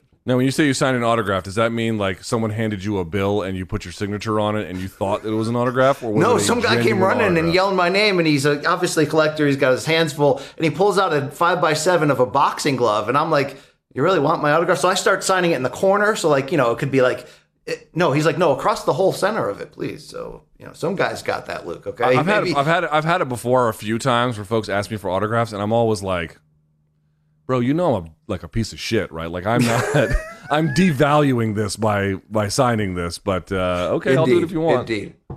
Uh, Luke, I, I am unable to uh, stay the whole time for Sunday's uh, induction ceremony, and you know there's a parade. There's there's all that. This small community really fills up and goes after it. But damn, to have this many legends all in one place, it's uh, you know most of them are expected to be in attendance in tonight's uh, Showtime ShoBox, the New Generation triple header, which is from you know the Turning Stone here in Verona, New York, uh, 9 p.m. Eastern. Check out your boy BC there. Uh, you're sure sure to get plenty of interviews. Al Bernstein, the Hall of Famer himself, will be on hand. Floyd could be in the building. You know, like we're talking about. Um, Is Klitschko going to make it, or is he just going to stay in Ukraine? Obviously, given I the don't. difficult I don't have any confirmation that he's coming. I know Floyd is expected. I've seen Miguel Cotto at breakfast. I ate next to James Toney yesterday. I mean, there's you know they're here. They're here, Luke. How did James? And how did James look? he looked really good. I mean, he kind of Really? still lo- looks like himself. You know, the guy we saw over the second half of his career, where yeah, there was some ups and downs, but you know, he was very competent as a cruiserweight and then a heavyweight toward that sort of that tail end of his career. You know, some failed drug tests and some debauchery mixed in there, but he was funny. He was holding court. I mean. Luke, you get insane access to to uh, to the legends here. if Dude, what's your favorite fan, so. James Toney fight? Uh, without question, Vasily Jirov from I believe Oh, yeah. 2003 for the cruiserweight title. It was at the Mohegan Sun in Connecticut. Uh, you know, you have Emanuel Steward on the call, and he's losing his mind as that fight is just, eh, you know, accelerating the last few rounds. And when Toney stops him in the final round, oh my God, oh my God, look at this, look at this. You know, that's the call from Emmanuel. It's got to be that, Luke. You got any others in mind? Um, Iran I mean, he fought Roy in a big one. He got handled Yeah. by Roy, but he fought him in a huge fight. Back Did you the- like the Barkley fight? Oh yeah, oh yeah. That's a That's, that's, the, that's the one that stands out to me a little bit. But um, Yep. yeah. I mean, he beat Evander Holyfield. He, he beat John Ruiz for the title, but of course, the steroid test, uh, you know, turned that around And the, on the James. Toney, man, folks kind of shit on him because Couture mopped the floor with him because you know it was all a bit of a big setup. But Yeah, James he Toney was a clown, box too. his ass off, bro. He was Oh, so my God. talented. He did it across so many divisions. Obviously, the best of him was at you know middleweight and super middleweight, but you know his ability to to do the you know shoulder roll and the Philly shell and, and just you know not get hit and stand in front of guys and swivel and deliver. I mean, he is. That's why it's hard. Some of it is hard because you know the second half of his career had the Randy Couture fight, like you mentioned, and you know he's kind of clownish in that run, and and you kind of felt bad for him at times for how long he hung on, but he reinvented himself so many times because his commitment to his craft and and was so high. And when he brought that to the higher weight classes, Luke, it was just really fun to see somebody you know dare to be great like that and be a factor when you started at what you know 154 or 160. So. uh Great career. Um, you know, obviously, we can say what we will about so many uh, Floyd, Cotto, Roy Jones Jr., Hopkins. They'll all be here going in. But Luke, Andre Ward going in, and Showtime just announced yesterday that a uh, a documentary is going to be coming out in early 2023. It's Andre Ward in his own words, and that's significant because a lot of people don't really know he grew up in very less than ideal circumstances with both parents addicted to drugs and and uh, and a lot of issues there. And to see him come to this point, and then remember him walking away as the pound for pound king at age 33, undefeated, just walked off and never came back. It's one of those unique resumes, Luke, where there's some what if in there, but also it's like, damn, Andre Ward was great. It's a little Khabib like, if there's Yes. some kind of comparison, you know. Indeed, indeed, Luke. Um, but you know, hey, Holly Holm on a UFC side, on an MMA side, That's cool. Uh, let's Good not for her, forget man.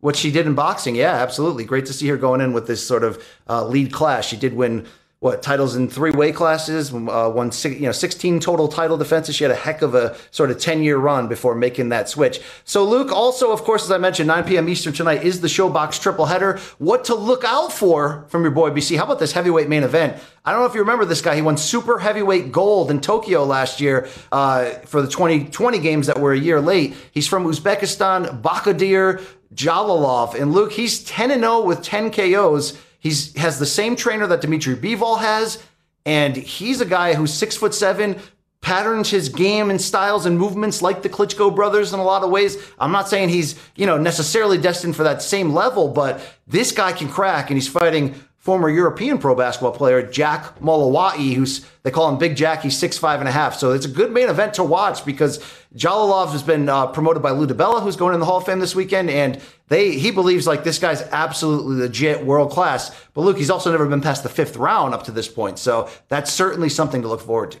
By the way, uh, speaking of Bivol, I saw the ESPN pound for pound rankings. They didn't have Jermel Charlo in the top 10, and they had Bivol at seven.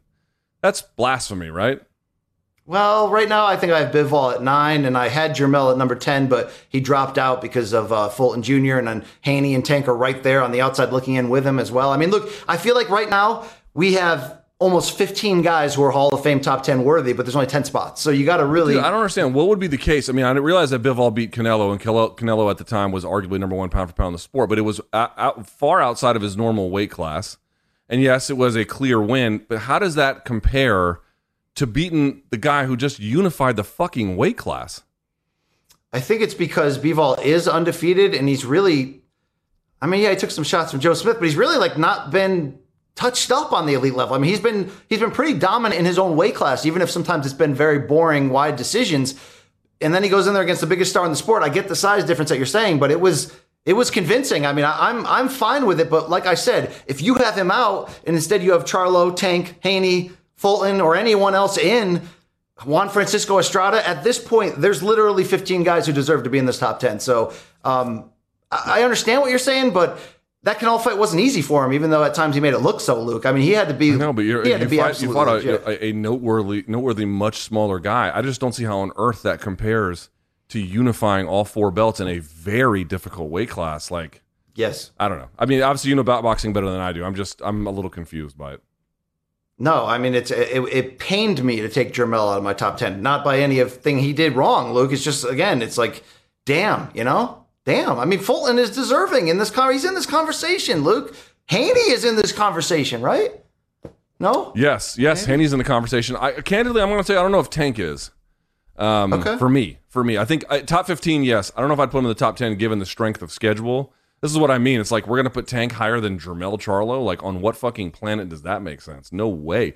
You cannot put his accomplishments at all on par with Charlo's. No, no chance. Yeah, but it's not accomplishments only. It's the mixture of accomplishments to get there, and then mixed with really how great are you? How do you compete against your Yeah, but how do you division know Tank is guys do? great? He hasn't fought anybody that makes you fully Oh, understand. the that. IT, to look at look is pound for pound a science? No, and people have wildly different views of it. Unfortunately, a lot of people are very ignorant how they look at it, Luke. But it still comes down to what you prefer, and for me, the eye test matters a lot. I always say it's what you've accomplished that gets you in the conversation, but to me, it's the mythical who would beat who because as we know, these guys can't fight each other when they're far apart in weight. So you, the only thing you can do is mythically say, okay, based on the strengths and weaknesses they have in their own division, how would they fare against this guy? It's why it's hard for heavyweights typically to get votes. Although right now I've got Usyk and Fury in my top 10 because they both seem to be that special. When I look at that eye test, I think Gervonta is way better than people realize. I really do. Look, I really believe that. I, I can believe buy that, but let me just let me ask one final question about that because it's a bit of a side conversation. So yeah, okay, give me a win that Tank has that's as good as Charlo beating Lubin in the first round. I mean, him stopping uh, Jose Sniper Pedraza for the title, that's that's a pretty damn good win. Okay.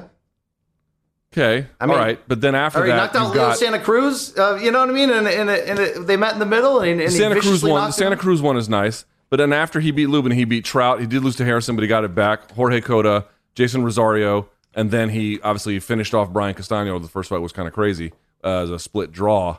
I don't know, dude. I think his resume is vastly superior, but Okay, but I guess it, again, it comes back to what are you putting more weight in? To me, resume gets you to this point of this conversation, but I think eye test has to be a part of it if you're properly going to do a pound for pound. Because what's the real meaning we're trying to find out? Who's the best and in what order? And some of that is the mythical who would beat who, but some of it is just Luke. I've seen Jermel Charlo in my eyes lose twice, right? Yes, he's come back and made great adjustments. lost once. Right, but with my eyes, I thought he lost the, the first fight Oh, I see, to, I see, to yeah. you know Castano. So sometimes that that fa- factors in, you know, and and, and with I just Tank, think that like here's the thing. There's no doubt that Tank is extremely talented. I've said it for before. I'll say it again. He is obviously quite quite a fighter. Um, and I get that they're you know Charlo's resume is not perfect, but dude, Charlo has had to do, in my judgment, for whatever that is worth, Charlo has had to do, you know, infinitely more difficult work. And so if you're fighting guys, yes, there are some very good fighters that Tank has beat, but you know, I don't consider Rolly one of them. And I think if Charlo had the strength of schedule that a guy like Tank did, it we would have very different conversations. And I think Tank is being graded on a curve because he is so good and he's a much bigger star. There is no denying that. And so that's just my personal opinion. But again, I you know I'm dude, I'm, your I'm argument- outside looking in. Your argument's not wrong at the end of the day, and that's you know certainly what a lot of people are hoping that Gervonta continues to climb the ladder and, and really test himself. Uh, Luke, couple quick uh, boxing notes of what to look for this weekend. Saturday, ESPN Plus has a card in New York City, and Edgar Berlanga, the rising unbeaten super middleweight, who of course had 16 KOs in the first round in his first 16 fights. Now he's on a three fight non KO streak. And to be honest, Luke, there's some questions here. He's welcoming 38 year old Romer Alexis Angulo, who, you know, we've seen him on Showtime before as an opponent. He, he's tough. He fought you know? Benavidez, right? Absolutely. And he's, He's, a tough, Colombian so- guy. He's Colombian, if me- memory serves. Uh, Absolutely. So if Berlanga is taking the step in the wrong direction, this could be something. But I want to ask you this straight up: Does Berlanga need to restart that knockout streak? Maybe not first round, but does he need to stop this guy here and physically dominate him to avoid us feeling like we've seen him exposed, even though he's never lost? Yeah, like the thing is, do I expect from Berlanga what I saw from Benavidez? I think that's unfair for Berlanga. Not a lot of guys are going to do what Benavidez did to him. So, you know, as a basis of comparison, I'm just going to let that go. But still, what Benavidez showed is that there's a lot of times Angulo just kind of covers up, walks into punches. He's there to be hit, is the point I'd like to make. Berlanga needs to show stop him would be obviously be great. I'm not even saying he has to do that, but Berlanga has to really put it on him. Put it on him. Not in the kind of way where he's kind of eking it out and, you know, he's getting hit. It's 50 50, but maybe he did a little bit more. No, like you need to stunt on this guy because he is truly, he's an older guy.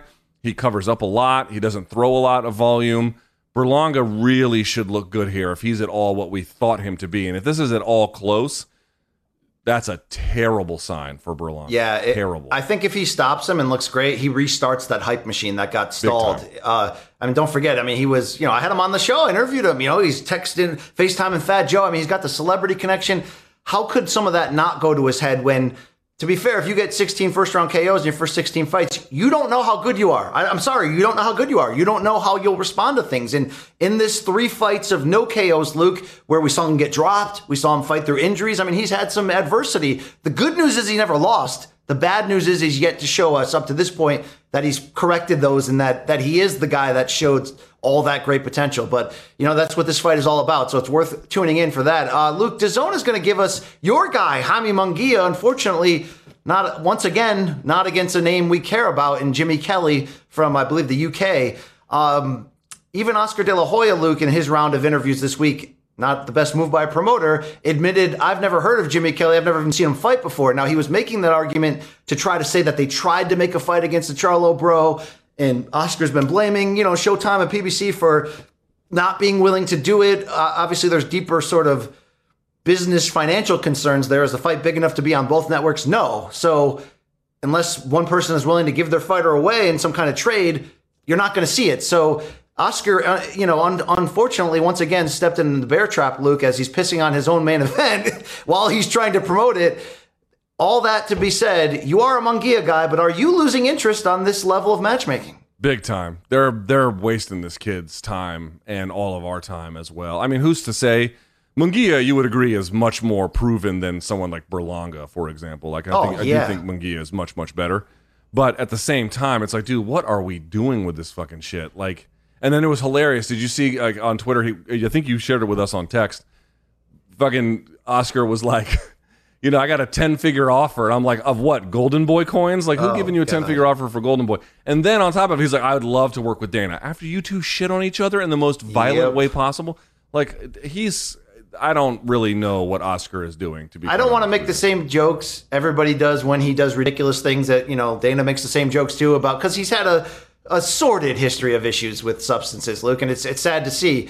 But he's a character now of himself. And I hate to say that because he is my favorite boxer. You know, you, you can't pick who you Folks love. don't I love- understand, dude. If you miss De La Hoya's heyday, dude, Oh he was God.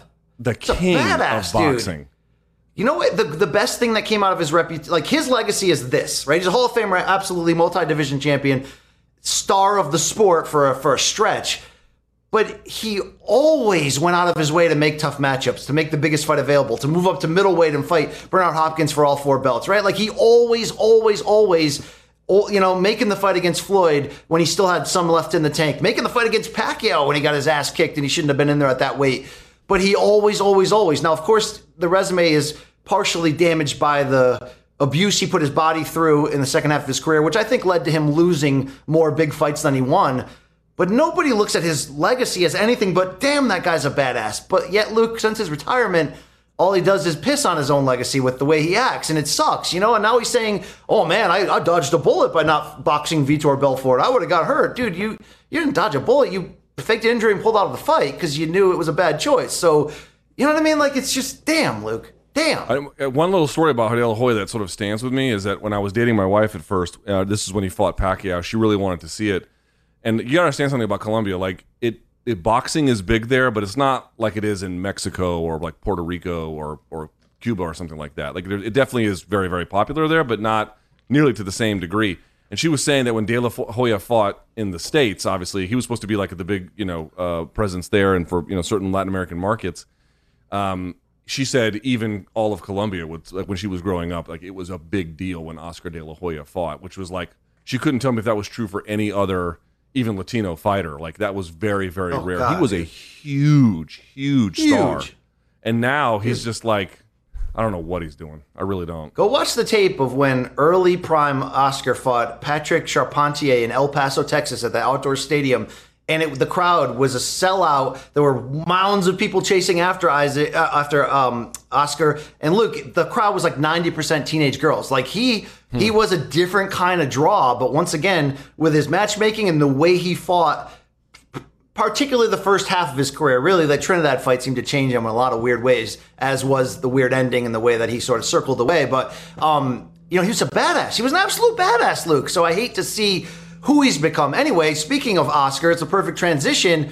Our friend Shak Mahjouri caught up with him for CBS Sports. He stepped up, and Luke, one of the big fallout, you know, rollout topics from from Tank Davis's knockout of Rolly Romero and the idea of okay, he is that star. We know who he is, but I got to see him fight the other stars. We know the stance that uh, Leonard Ellerbe and Mayweather Promotions have taken, which is basically we want to fight those other guys too, but you got to come to us, which is hard to do in this day and age with the networks being so tied into the promoters and all the exclusive deals. So Shak, you know, ask Oscar De La Hoya on the other side, who represents Ryan Garcia. Are you serious? How do we make this fight, Ryan Garcia versus Tank Davis, to close the year? We know Rye Guy wants it. Let's see what Oscar said. Obviously, the the fight to make is Ryan Garcia versus Tank Davis, and Ryan Garcia winning July 16th against Fortuna um, will will put Ryan Garcia in a position where where he has a shot at uh, at fighting the very best, and that's Tank Davis. I want to make Tank Davis a multi multi million dollar offer um, to fight Ryan Garcia possibly in October November. So if Tank Davis is listening, um, let's make this fight happen. Ryan Garcia wants to fight you. Uh, Mayweather Promotions, I believe, uh, um, is your promoter. I can work with Mayweather. You can fight uh, Ryan Garcia. Let's let's make this happen. It's the biggest fight in boxing today. Look, I don't like that. And I don't like when the same thing is said on the other Why? side either. It's the idea that, like, like for this fight to happen, it's it's kind of got to be a, a two you know a two network pay per view. Now, is it of that oh, level? You can argue not, but they also have huge followings. Tank is a star. Ryan Garcia is a star, whether he's proven or not. There's some of the same issues as Gervonta. But I know at the end he says, you know, I'm willing to work with them too. But when you say, hey, Tank, I'll send you a giant multi million dollar offer, you don't actually mean you want to work with them. You mean, I want him to come to my side and my TV and put it on zone, you know? And on the same side, Stephen Espinoza Showtime was quoted in the story as saying, you know, we don't want to do a two network deal with DAZN. They don't bring anything to the table. They don't have Ryan Garcia under contract. They have Golden Boy under contract. So really, Luke, unless Ryan Garcia is going to follow through on some of the threats he made of like, I'm going to get this tank fight, even if, even, you know, I'm not going to let Golden Boy get in the way. If you can pull that off legally and you can come over and we'll do this fight on, you know, potentially Showtime pay per view with PBC running it, that's great. But you heard Oscar. It's hard to believe that that's realistic given the the business climate at the moment, unless everyone was willing to all work together. Yeah, you're right. You're right. I don't. I don't know what's going to happen with Tank. I would love to see Tank versus Ryan. Um, yes, I. It'd be a- I, look, I, it'd I be echo so your big. concerns. It would be really big because either guy could, in theory, win that by knockout. You really don't know. I mean, And David, and you know, Tank has had some good pay per view numbers. I think Tank versus Ryan Garcia. I think minimum half a million buys. Minimum. Oh, oh, oh yes, yes, minimum, definitely. Um, so it's, I don't want to be that you know bearer of bad news because we have seen the street get, you know, the sides of the street get closer for some big fights, but we got to have all players involved here be willing to do it as a team and split that pot. And I'm not saying it's realistic. I don't know the details, but you got to be willing to do that. I think right now if we're going to see this fight, unless it's another long build to a Mayweather Pacquiao type thing, and who knows where both fighters will be at that point. Also, quickly, Luke, we talk about Gervonta Davis needing to be matched a little bit tougher for our taste. A lot of people say that about Ryan Garcia as well. He is fighting Javier Fortuna. It was a He's fight they were supposed to make. 10. A, it was a fight they were supposed to make a year ago. I mean, Fortuna's got a little bit of a resume. He's a guy. He's tough, but he's also older. We, we do want to see more. So our guy Shak did ask Oscar about the idea of, you know, are you are you coddling Ryan in terms of the matchmaking? you're going to get your your criticism, uh, especially from the boxing fans, because they they you know they want to see the best fights take place, and they want to see them now. Um, un- unfortunately, Ryan Garcia, you know, he, he was dealing with uh, with with with uh, mental health issues, and he was off for a while. Um, he had uh, a surgery on uh, on his right hand um, uh, recently. So he's been off for quite a while, and uh, so now now that he's fighting July 16th at the at the crypto arena, um, yes, people are gonna are gonna criticize a bit on, on on who he's fighting, but people have to remember that he's been off for a while. He's fighting an ex uh, uh, two-time world champion who has a great record. Um, so so if Ryan Garcia beats him at the crypto arena uh, July 16th then we can start talking Tank Davis. Crypto.com arena. Yeah. Yeah, that is what it is, Luke. Um, I mean, Garcia seems willing to. He wants the smoke, according you know he says it. But couple couple soft matchups on the way here. Although, look, you know that Luke Campbell fight. That's that's why we still have belief in Ryan because you know he got knocked down by Luke Campbell, but came back and finished him and sent him into retirement. Um, I still don't know, man. Uh, my fear, of course, is that Golden Boy and Oscar feel like maybe in the back of their mind, uh, you know, Ryan isn't that guy if they match him as tough as they say they will. And maybe we've seen promoters do this. Maybe they want to keep him away. I hope it's not the case. Time will tell, Luke. Those are your five topics for the week. But of course, every Friday, we look back at all the bullshit we spewed into a microphone and we open up the email address of morningkombat at gmail.com for you, the fan, to, to, to take your swing. You, you didn't like what we said. We said something wrong. You have to send in a receipt, a timestamp, and ball up, brother, because you thought something we said was dead wrong. Dead wrong. I love this segment. Even when I take massive L's, I think it's important for the show. Uh, yeah, it, it's a, it can be a wild segment, Luke. That's the indeed. All right, let's start right here. This is from Justin. Hi guys, listening live on a Monday here, and Luke just mentioned that in their first fight, Nonito Donaire broke Inoue's face, and then Inoue got a late stoppage. In fact, Inoue dropped him multiple times, but the fight went the full twelve rounds. Thanks. Oh, it's Justin. Yes, fair enough. Dead wrong. Sit on Jesus that fence, Christ. Luke. Yeah, Yeah, sit right, on that dead L. wrong. I mean, right up, I'm gonna- just like sitting on the chair on the uh, room service diary set, Luke. That L. Will, I mean, could that, L could that will, chair uh, be more? I mean, just have me sit on a series of knives next time. I mean, the worst chair in Thank America. you. Thank you. All right, this is one is from uh, Jordan from Hawaii. Hey, Donks, episode 309 at about 36 minutes. Discussing Valentina's upcoming title defense, Luke and BC mentioned UFC champions that have defended their title seven times or more Jones, GSP, Anderson Silva, and Demetrious Johnson. Wanted to add to their list, they also forgot about Jose Aldo, who oh, had Oh, Jesus. Hominick Flores, Mendes, Edgar, hmm. TKZ, Lamas, and Mendes again. Looking forward to more great content. Fair enough, Mahalo, dude. It's Jordan. Yeah. And it, goes to show you, Aldo gets a lot of respect, as you would well imagine. I'm not sure that he gets the respect commensurate with his actual achievements. Um, fair point, great point. Love that, love that correction. Good, good correction. Number three comes from Ross here, Luke.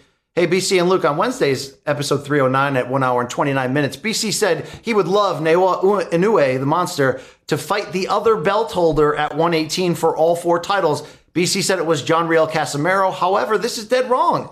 For Casimiro was stripped of the title on May 4th after missing weight for his fight Oh, that's with the right. actual current champion Paul Butler getting bumped up to the to the uh, to the full title now. Shame that Luke couldn't help you, BC, as he continued to talk about Casimero's chances against Inoue. A A double dead wrong. Double dead wrong. Keep dead up the good work, fellas. I, I, for, Yeah, I had forgotten that, that, happened. Yes, I did. I So saw did I. Casimero.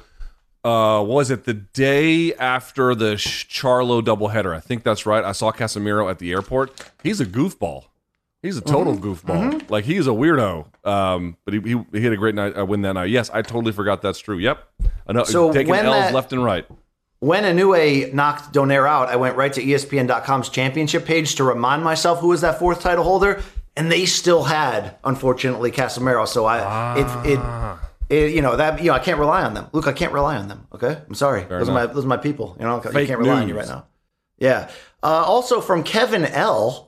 A small dead wrong for BC from Wednesday's show at 12 minutes and 50 seconds. BC says Zhang Weili is a local Southeast Asia product as it related to the marketing of UFC 275.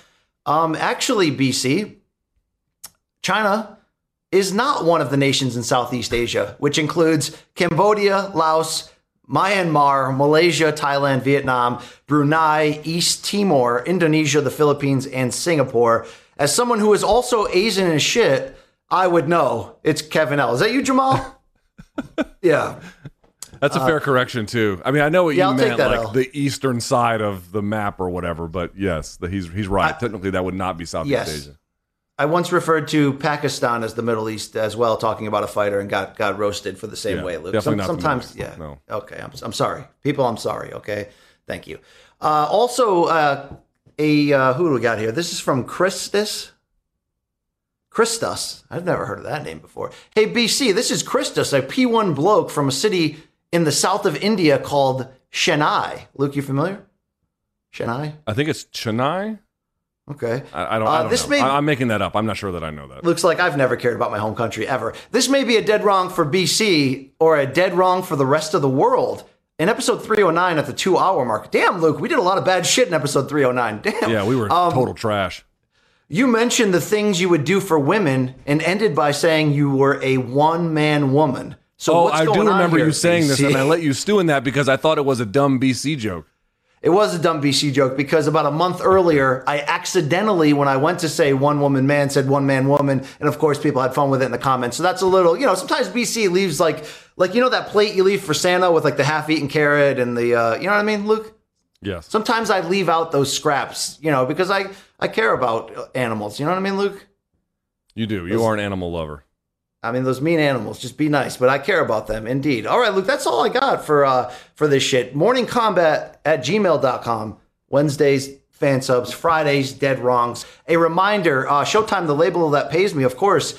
Showtime.com. You want to see what ShoBox at the Hall of Fame is all about? You can get 30 free days right now by going to that website and check me out 9 p.m. Eastern this evening. ShoBox, the new generation, live from Verona, New York, unbeaten heavyweight.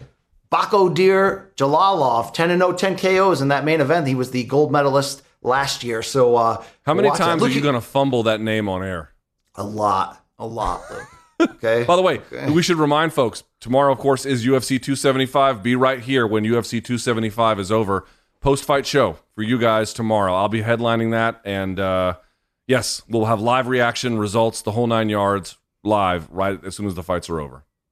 Yes, and um, you know, thank you, fans. The like and subscribe, social things are there, but when you do like and subscribe and tell a friend and all that stuff, look, it helps. It helps. We've, you know, it helps us get to those next levels, and we appreciate you. We're bringing the live show to UFC 276, which is right around the corner, Fourth of July weekend, there, International Fight Week. So, uh, good, good things coming ahead, Luke. Okay, back in the studio on Monday, maybe. That's right. We're back in studio on Monday, live show tomorrow night. We're going to start ramping things up here. So this should be fun. We're gonna be like Rampage Jackson, Luke, in the 18. Energy drinks, driving a car with his face on it. Indeed. Uh, for uh, Long Island Luke, uh, Corey Manich, you know, all those guys behind the scenes. I'm sure Sally's back there too. Sally, there's still time to leave Staten Island. I mean, it's killing you. I know. Uh, that's my co host, Luke Thomas, right there. Uh, great guy. Great guy. I Have met him. Great guy. I am BC. I'm beige. I'm washed. And uh, take care of yourself this weekend. Enjoy the fights, okay? All, all work good. All work fine. But uh, first, take care of Ed. We out of here. Thank you.